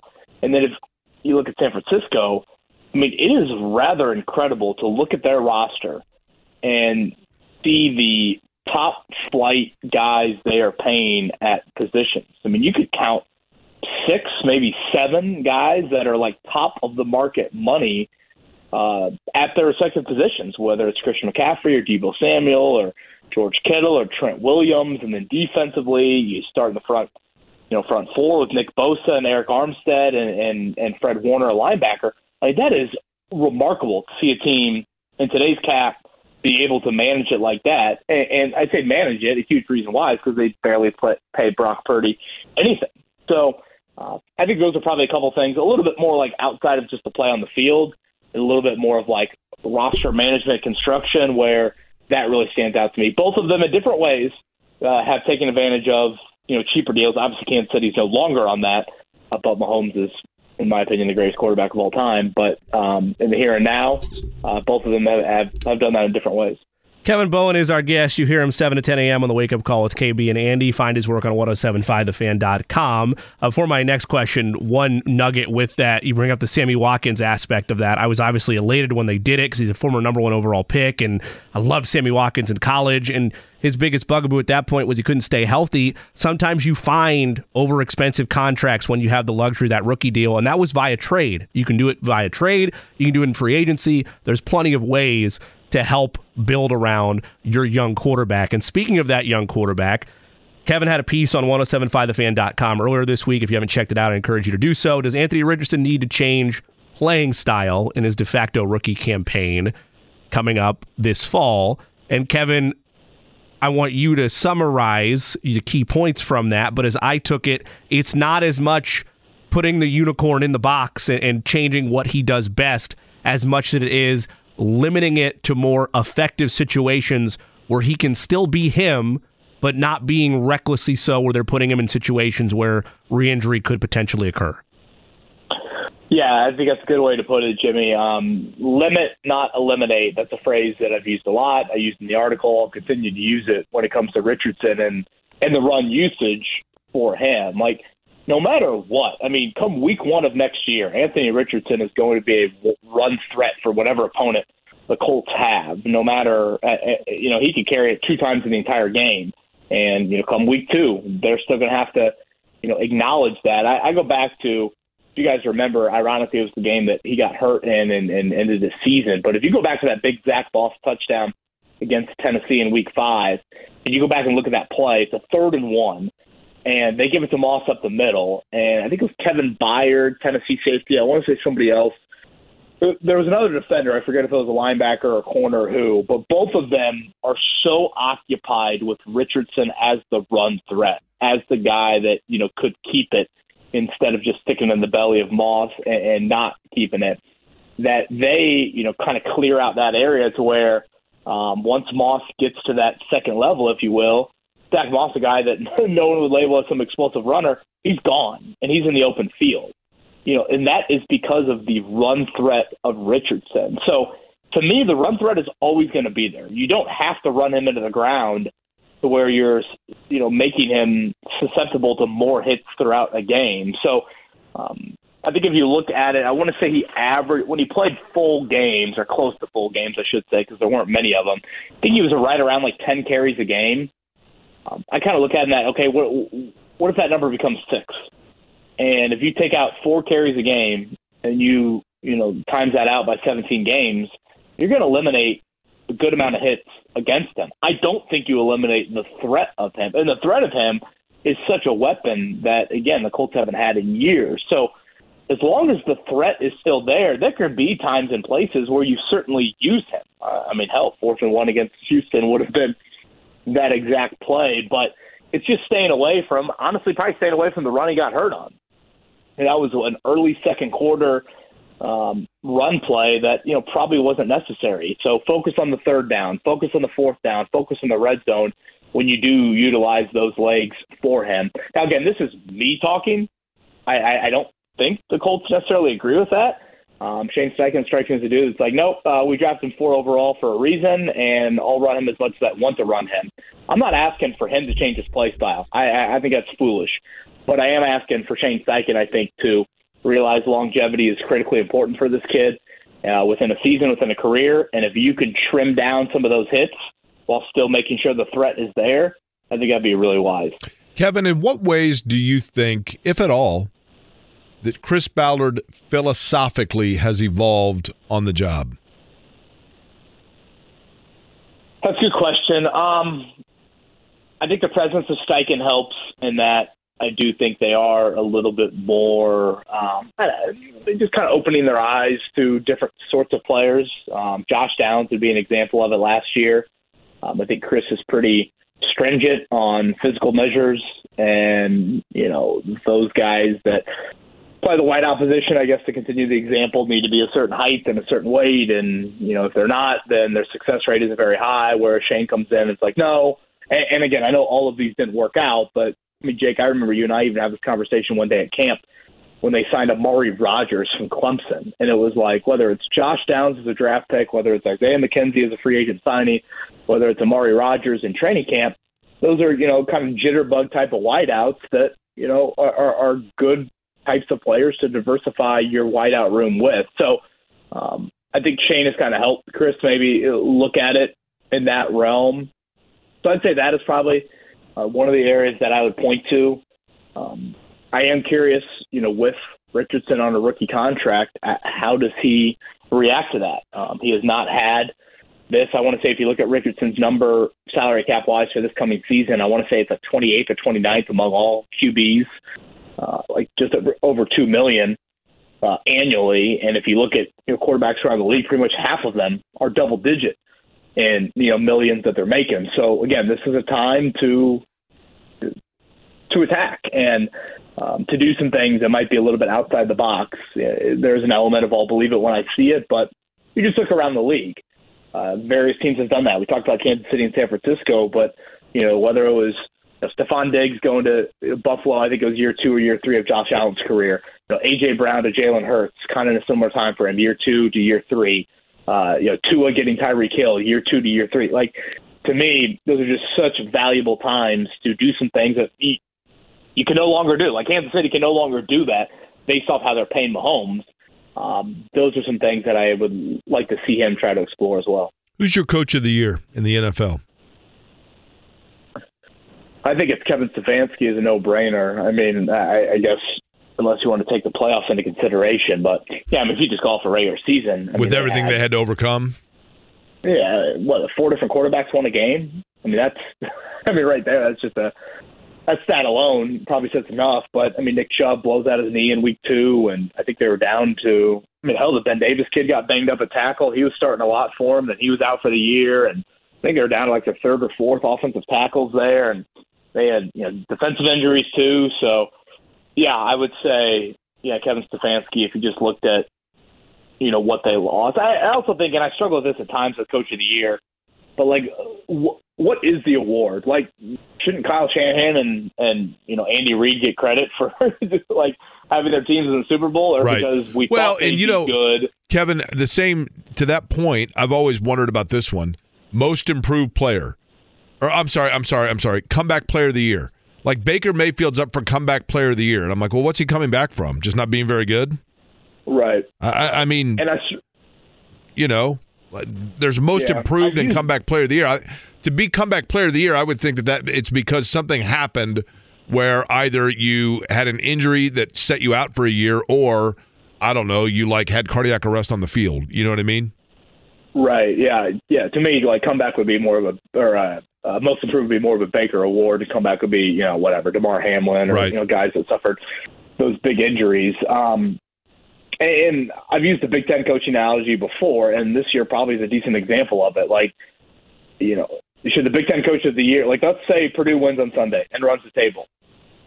Should Matt Painter win coach of the year again in the Big Ten, or should we look at Fred Hoiberg or Chris Collins and say, no, they really overachieved, and, and, and like that's why? Well, I mean, Matt Painter deserves credit for having a program that doesn't need to overachieve. Like we, already have their bar so high because of what he's done.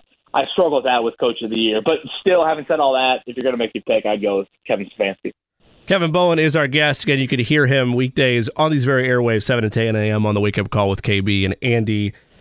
Kevin, when you look around at the success of other quarterbacks on a similar timeline, most notably CJ Stroud, and the fact that it's in division, does that amplify at all? Maybe not the pressure, but the level of, in other words, how does it affect the timeline for Anthony Richardson, knowing that Lawrence is already there, even though the Jaguars fell off a cliff last season, and CJ Stroud appears to be the shining beacon from that draft class. Where, where does it change, if anything, both internally and externally, the timeline and the expectations for Anthony Richardson when this is basically a de facto rookie season for him this fall? Yeah, I mean, certainly AFC South has now become, I would say, much more of a competitive division, one to four, quicker than I thought. But I also think, to Richardson's credit, if there's one thing exiting this year, Jimmy, that I, I think of with Richardson, why I might have questions about, again, the longevity of the career, like lasting deep into the 20s at, at the level that you would like, and and those sorts of things, just because dual threat guys typically don't, you know, last uh, to that level. They're going to have to become, you know, a little bit more pocket oriented at some point. I do think Richardson showed in a small sample size, but I do think he showed like you can get return quicker on him than I previously thought. I mean, I think entering this past season, it was like, oh man, this is a redshirt year, and you know they're going to win whatever. You know, people, a lot of people I think thought like three or four games, and then you know maybe next year you sniff seven or something like that, and then you know maybe the third year is where you start to actually be like competitive towards the playoffs. And now I'm starting to think, you know, I, I think it'd be pretty disappointing if the Colts didn't make the playoffs next year. And obviously, you got to see him for a full season. And I mean, hell, the kid played what a quarter and a half on the road all year, and and you know, never outside of the Rams game it was really in a, a ton of fourth quarter moments. I guess week one maybe as well, but still, you got a lot there that you want to see him in. But I do think you can get again a little bit earlier return of you're a pretty legit team uh, in year two of his of his career. Um, but certainly the AFC South. I mean, and I know it might be minuscule to a lot of people, but I think kind of the sneaky storyline that didn't go in the Colts' favor here in the head coaching cycle is Bobby Slowik staying in Houston as their offensive coordinator. Um, I think if you're a Colts fan, you want as much turnover as possible for C.J. Stroud and that staff in Houston over the years. Um, and the fact that you know of the eight openings, you know none of that went down that path. I do think that is you know a little bit of a bummer for the Colts. Kevin, Pacers wise, I said this earlier on the show. This isn't a knock against them. It's just the reality of their situation. My bar for them to start the year was six seed or better, and then they go get Siakam, and it's like, well, that might be a real possibility. But then you've had the injuries fall for Tyrese Haliburton, and they've been really unable to get the proper separation that you would have liked in that seed situation, especially when a team like Miami, who's probably contending for that same spot to avoid the play in, have had their worst month of basketball, arguably, of the season the last four weeks.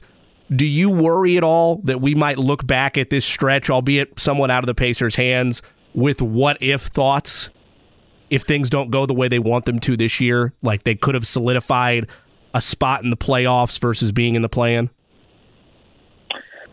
Honestly, I'd probably look back in November. And I know it's a long time ago, but I just think squandering those home games at home um, is where I would point to. I mean, you lost to what four or five of those really like bottom feeder type teams. I mean, certainly last night was a disappointing loss, and you don't say that very often about road games. But you know, Knicks are down three starters, and you know, four of their top whatever seven, and you got a lead for forty straight minutes or whatever it was, and you can't you know, finish that off. And really, as you know, Brunson was outstanding, of course, but I mean, you just got outworked and out hustled, and I think that's what's disappointing about last night. But yeah, I, I, I point more ter- towards that early stretch. And it, it was kind of funny, you know, when we've had Rick. And by the way, shout out you guys. I really enjoyed all of them, but Aaron Nesmith and Ben Sheppard in particular. I mean, Tyrese is Tyrese, but um, I really enjoyed both of those interviews you guys had this week.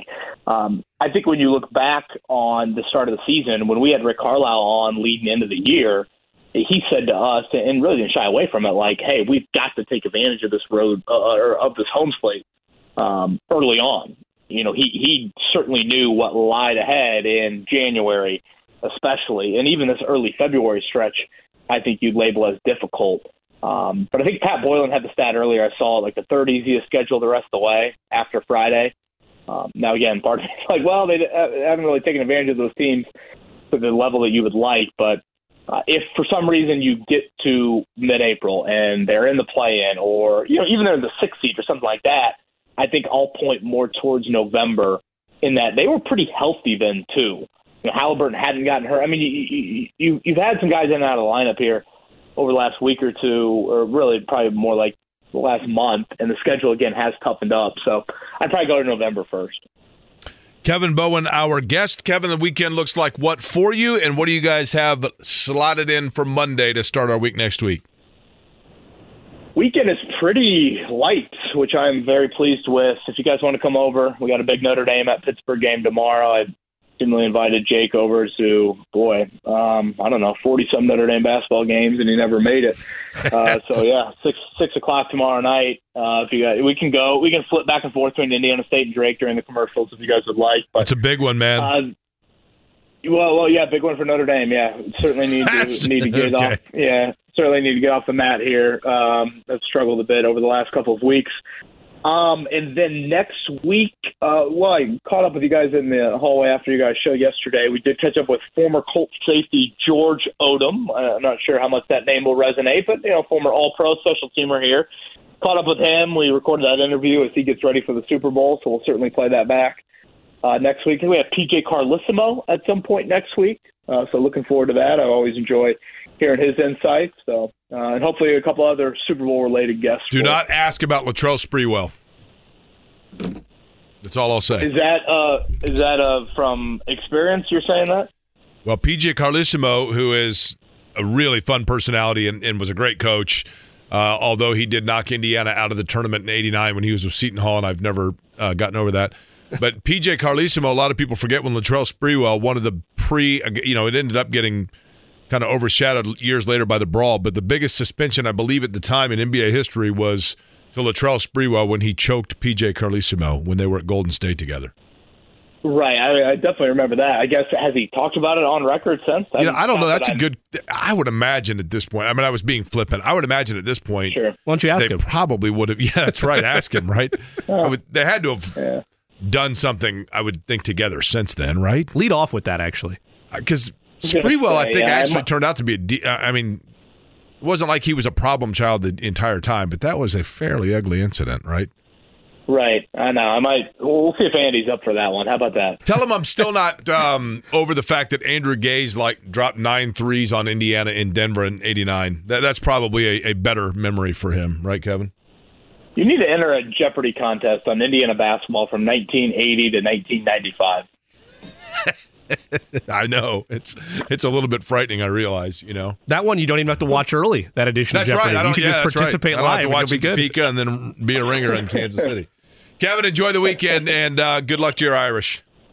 Thank you, guys. Have a great weekend. All right, Kevin Bowen joining us on the program. Of course, Kevin, the Pride of Cathedral, grew up in Carmel. Guy that coaches at Carmel has an important message and an important time of year, and it's one that's close to my heart as well. No pun intended. We'll explain next. Heard it from. Whether it's audiobooks or all-time greatest hits, long live listening to your favorites. Learn more about Kisqali Ribociclib 200 milligrams at kisqali.com and talk to your doctor to see if Kaskali is right for you. A friend who... Uh, come on now, Eddie. Heard it from a friend. Uh, you, you trying to show off my fabulous singing there? Yesterday, you are the one that it. ended up with that song stuck in your head, right? That was two days ago. If you say it or sing it, Eddie's going to save it. Now I've got a Jack Harlow song stuck in my head. Mm. Well, that one will cleanse it right out, I can promise you.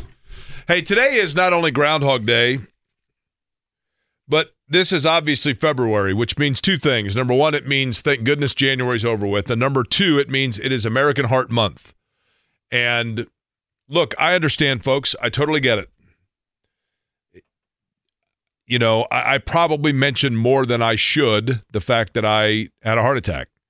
Um, and before I had a heart attack, when people talked about it, I probably thought to myself, yeah, man, you had a heart attack. I get it. Although actually, I was always, genetically speaking, aware of the fact that it was the monster around the corner and doing everything I could to try to prevent it. And I couldn't prevent it, but I was able to survive it, perhaps uh, due to a lot of luck and maybe also due, a little, due to a little bit of um, prevention or preparation for it. A gentleman who joins us now on the program has gone through a similar circumstance. He is an assistant basketball coach at Carmel High School. Walt Morris joins us on the show. And Walt, I'm guessing that probably like me, sometime around mid July or so, you thought to yourself, yeah, I hear people talking about that stuff, but it kind of goes one in one ear and out the other. And now all of a sudden it's got a little bit more resonance for you. So I appreciate your time and your important message today. How are you? Great, Jake. Thank you. It's excellent to be with you too. And I I know you're really busy. Uh, I'm, you know, I'm I'm with you 100. percent I wouldn't have blown it off like basically what almost ignoring symptoms there in July of 22 for a couple months ahead of time. You know, uh, my dad had an aneurysm at 69, and I was told to talk to my physician about it we didn't know it was an aortic dissection. Made it through it, but I was basically uh, made the big mistake of not telling my physician. If I would have told her, because uh, they're not going to bring it up, and this is one of the big things I want to say is your doctor's not. You do a regular exam, it's not being checked for. Aortic dissections are not even talked about. So if you don't bring up your family history, they can't. They you will not get the echocardiogram ultrasound, which basically eventually saved my life at the. I'll, I'll tell you what. I hate to do this. Well, let, us put them on hold for just a second and see if we can reconnect with a little bit better um, connection with Walt. I I apologize for that, but it's an important discussion. Aortic dissection is what he suffered on July the 25th. Um, I had what was called a myocardial infarction, which is essentially the fancy way of saying I had a heart attack, but there are different ways and different means in which the heart can strike one. Um, and I think that one of the important things to recognize or be aware of is exactly what Walt's talking about. And I think what both of us are trying to say, which is the fact that we, especially as men, and this is an important discussion for women and men, but uh, especially for men, we always kind of have that that thought process of, well, I, I'm aware of it, but uh, I'll table that for another week, or I'm I'm you know I'm afraid of what I might learn. Uh, but Walt, that's the point here is is letting people know of really kind of the simple measures where they can get ahead of it. Let's begin with this um, because I am not a doctor, nor did I sleep in a Holiday Inn Express last night. What exactly is an aortic dissection? It. I was born with two by I was born with bicuspid valves, which come out of your aorta right next to your heart. You're supposed to have three, and that's from what I've learned about this. Um, that's what's killing 10,000 men a year, basically. That uh, from this leading cause of cardiovascular sudden death because you don't know it, and the echocardiogram ultrasound is the only way detecting it. And if it's in your family history, if you don't have the right tests, uh, you're not going to know. And I should have not. I still should not be here. I mean, I'm not trying to be morbid, but if my wife wasn't home that day when I had the shot of jaw pain after walking three miles, it knocked me to the ground. Uh, you know, and got me to the hospital. Uh, I wouldn't still be here because uh, I had jaw pain for a couple months ahead. The biggest one was I had trouble swallowing a couple times, where, which is just crazy, and started sweating and wasn't eating anything. So I just oh, really smart move by me. I just kind of blew that off. Right. Neck pain. Take some Advil, walk, keep moving, get up. You know, you're getting older. Let's go to camp. Let's go coach. Let's go do whatever we're doing. Fight through it. And uh, and then human nature, you don't want to think there's something wrong, and that's the thing you're talking about that you got to avoid. So, but I, I understand too. Nobody wants to find out they have this, but you don't want to get in my situation where they're they do eventually do the ultrasound on your back. It's supposed to last a half an hour. It was a minute. They had me in an ambulance. Dr. Alva said, You have 30 minutes to live. They send me to Ascension Heart Hospital, and I go through an 11 hour surgery uh, with the guy that's the last minute, Dr. Zanotti, the last minute, you know, hope you make it. And they told me you had 30, I had 30% chance of making it. 11 hour surgery later, and they lost me at the end and then brought me back. Uh, that's what I'm telling men. If you find out ahead, or women, they can plan out your surgery, find it, make a game plan for it. My sister, what was remarkable, our whole family had that test after this happened to me, and my sister's a year and a half older than me. Same bicuspid situation. She had the surgery last February. And that's what got me going about getting this message going. It was a five hour surgery. She looks great now. But she was, a, they said, a month from having an aneurysm herself.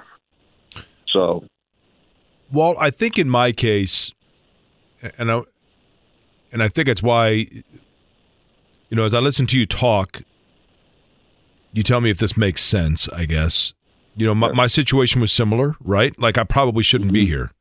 I mean, I had a 100% blockage. I was thankfully five minutes from a hospital. I was probably a couple minutes away. Um, they had the paddles in there. They, you know, I mean, the whole deal, right? Yeah. And when you're going through it, you're kind of incredulous. It's a little bit out of body. And then when I walked out, well, I'll be honest with you. When I walked out of the hospital, I think the first question I had was to myself was I really did feel guilty. Um, because I Yes. felt guilty about all the people you know that didn't make it out, right? And and um and I don't know that I was deserving any more so than those that, that weren't as lucky as I was or that you were. And so the only thing I could think to myself in that moment, Walt, was that I had a responsibility. How and can I help? Right. Like whatever it was that got me out of that room, I got to do what I can to make sure that other people don't go in there. That that was the only thing that I could think, and it was really hard, man. Like it, Well, it, it and- was, you uh, know what I mean? There was a 38 year old man having the same surgery me that had two little kids at the same time, and I find out a month later he he died that day, and I didn't, and that that was tough for a while. And uh, once I knew my sister got saved, kind of hit me one day out walking because they said the only thing you can do is walk, so I was just walking, and it came over me like, what are you doing with this gift that you've been given? You know, what are you doing? Right. and exactly how you feel now. And uh, I'm just trying to uh, do that the best I can, and I want to continue. It's just not something I just want to do for a little bit, you know. Take me through again, Walt. Um, what your symptoms were, and you know, for me, like retroactively, I look back and I go, you know what, maybe, but mine was like basically an instant, right? Because I had I had an instantaneous blockage. You, you your your body might have been telling you a little It bit was. ahead of time, and you weren't picking up the phone, and it was getting frustrated. So, what was your body telling you? Um, it, it was just the gnawing jaw pain for four, I'd say four to six months prior. Just, but it wasn't every day. Right. And then neck, then neck pain. Um, really not, didn't have shortness of breath. Everybody's kind of a little bit different. Uh, but we're up at Purdue playing with Coach Osborne and our kids, and I went into, uh, we got an eating and Coach Painter and a bunch of people are around, and I just had to leave because I thought I choked on some people, and I didn't have anything in my throat, and I could not breathe. I mean, it was bad, and I'm sweating in there, and I started drinking water, and then it happens to me the next week, early July, and I don't say anything, and it was probably out of fear. Um, but six six out of the seven days prior to my uh, aortic dissection attack, where the jaw pain shot through my face, I had done three miles every day, six of those seven days, walking and jogging. Yep. And that that, morning, I yep. had one of the best cardiovascular mornings I had ever had. Right before it hit me, so it's it's a strange killer. Triathletes, if died from this. Texas's head football coach just had it when he was with Saban out there, and they saved him. Um, you know the the the major rider from the soccer uh, World Cup.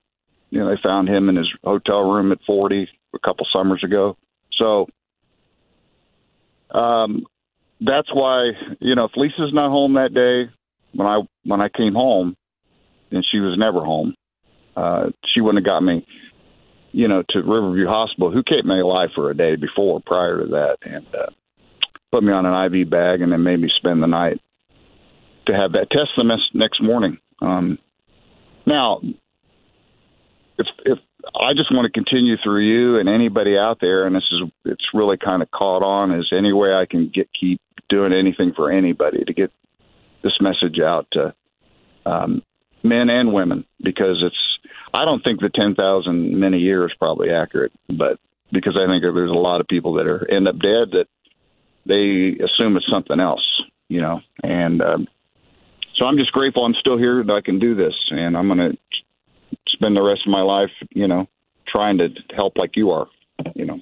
Walt, where does it start from a prevention standpoint? Is it listening to your body? Is it looking back at family history? Is it working up the courage to go see a doctor? If you're somebody that, you know, even thinks they have a family history of it, where do they start for prevention? If you do, if yeah, if you if family history, I think is the best because like if you, I talked to a young lady last Sunday at the the Pacer game that was with us, you know, and her husband and her father had it a year ago at 62 and i said is there anybody else in your family she said my grandmother dropped dead from it 57 and i said you got to get in there and she's in her 30s that's the thing you got to do because if you get way ahead of it then you your chances of then being able to watch it over the years and then get ahead of it with a planned surgery are much greater.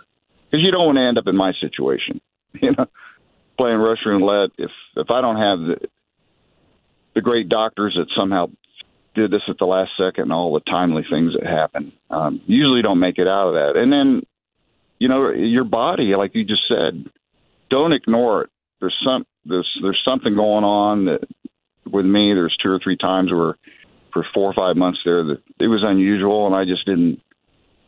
I didn't want to think that that something was going on, you know, um, and I think those are the two major factors. If if you have it in your family history, your father or an uncle or anybody that's had had this, tell your physician so they can, and then they'll set the test up for you that you need.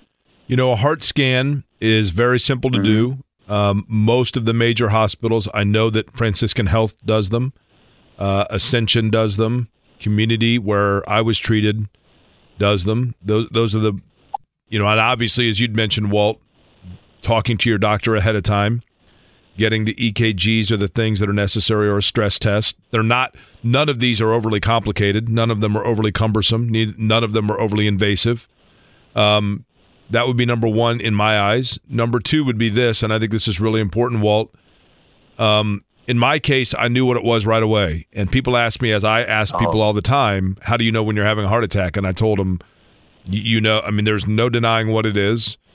And your natural instinct, as was the case with me, is to get in the car and drive to the hospital. I would strongly encourage people to call 911 and have an ambulance because the ambulance can immediately begin treating you. Yeah, it might take four or five minutes for them to get there, but they can get the meds in you right away and call ahead so that the process is already beginning for them to have the room ready for you essentially when you get there. I'm sure that you know that drill, Walt. Um, yeah. And the other thing I tell people, Walt, is this. And and look, you were talking about being in the gym, and I, you know, I was in the gym a lot. I mean, I was running all the time. I still do. Yeah. And I liken it to this, and I don't know if this is true, but it's the, what I tell myself, Walt, for people. Every 45 minutes that you spend doing a cardio exercise, and it might just be walking, it could be running, it could be an elliptical, whatever it might be. But every 45 minutes that you are doing exercise, you are given a penny. And your penny mm-hmm. goes into a piggy bank. And then when your heart is in a situation where all hell breaks loose, your heart basically says to you, Look, I'll give you some extra minutes here for them to take care of you, but it's going to cost you a penny a minute. And how many pennies do you have stored up in your piggy bank? And I was really lucky by the grace of God, Walt, that I had enough pennies, as were you, um, but I think about it all the time, man. I mean, you know, in in a third of the amount of time we've been talking is probably the amount of time that you and I aren't here doing exactly that. And I understand your message. I understand your importance and your obligation and your mission. And you know, I'm right there with you, man, because if one person hears this, then they don't have to go through what we did, and you don't want to have to go through it. And you know, I mean, it sucked so bad as a North Central graduate, Walt. I was sitting there, and for that split moment, I probably would have said I'd even root for Carmel from time to time if you could get me out of that room. You know what I mean? And that says something, right? But well, and you know, uh, my heart muscle was strong. I had no ch- cholesterol in any of my arteries, but you can't have your that your aorta right next to your heart blow up. You know that's and and those other things were strong, and that's a misconception of of an aortic dissection and there or uh, the widowmaker, whatever you want to call it. Um, and that's why you got to get ahead of it and not ignore the jaw pain and the neck pain and the trouble breathing and the, the swallowing. Your esophagus, that's just not normal. And you got a great, you got a lot better chance. And that's what, and somebody asked me early on last summer when this, we got this momentum going with this thing is what do you want to achieve? And I said, I'm not going to know who I help. That's not my job. Right. You just got to hope. You got to hope, right? I mean, right. You know, and here's the thing, folks. Uh, in conclusion, Walt, I appreciate it, man. Best of luck to you. Best of luck to Carmel, and uh, obviously anything that I can do to help you get your message out in the future, you let me know because, um, you know, we're we're we're in a fraternity, and it's a fraternity that we're lucky to be in, and no question about that. Even though we didn't call for it, the responsibility is there, and I appreciate it, Walt. Right now, heart.org is the website for the American Heart Association. For the month of February, any gift you give is tripled, tripled for the American Heart Association in doing what we can to get the message out for everybody and to get healthy and happy hearts here in the month of February. We'll come back, put a bow tie on it or a tie on it, and hand off to John next. The Jay Cook plays of the day. This is me, all right? I'm not a athlete. This is my way. This is how I win. Today's plays of the day, all in the NBA. The Spurs host the New Orleans Pelicans. will take over two and a half blocks for Victor Wembanyama tonight of the San Antonio Spurs. Betting the Pacers outright has not worked. So, John, let's do some scoopage. Give me scoop three and a half. Pacers three and a half point dogs tonight against the Kings. So we'll scoop three and a half for the Pacers. In that same game, Pascal Siakam over 22 and a half total points. Eddie, you got anything? I'm going the other side, taking the Kings minus three and a half. All right, there you go. JMV has walked in, and John, sad news, man, right? This ruined my whole weekend right here easily. This is one of my all-time favorites. When I did the morning show with Terry Stacy, we did an interview once. Every once in a while, you tape interviews that don't actually air. I don't remember Mhm. why we didn't air it, but we did an interview with Carl Weathers. Yep. Most known, I mean, obviously from uh, Happy Creed. Gilmore, but Apollo Creed, his signature role.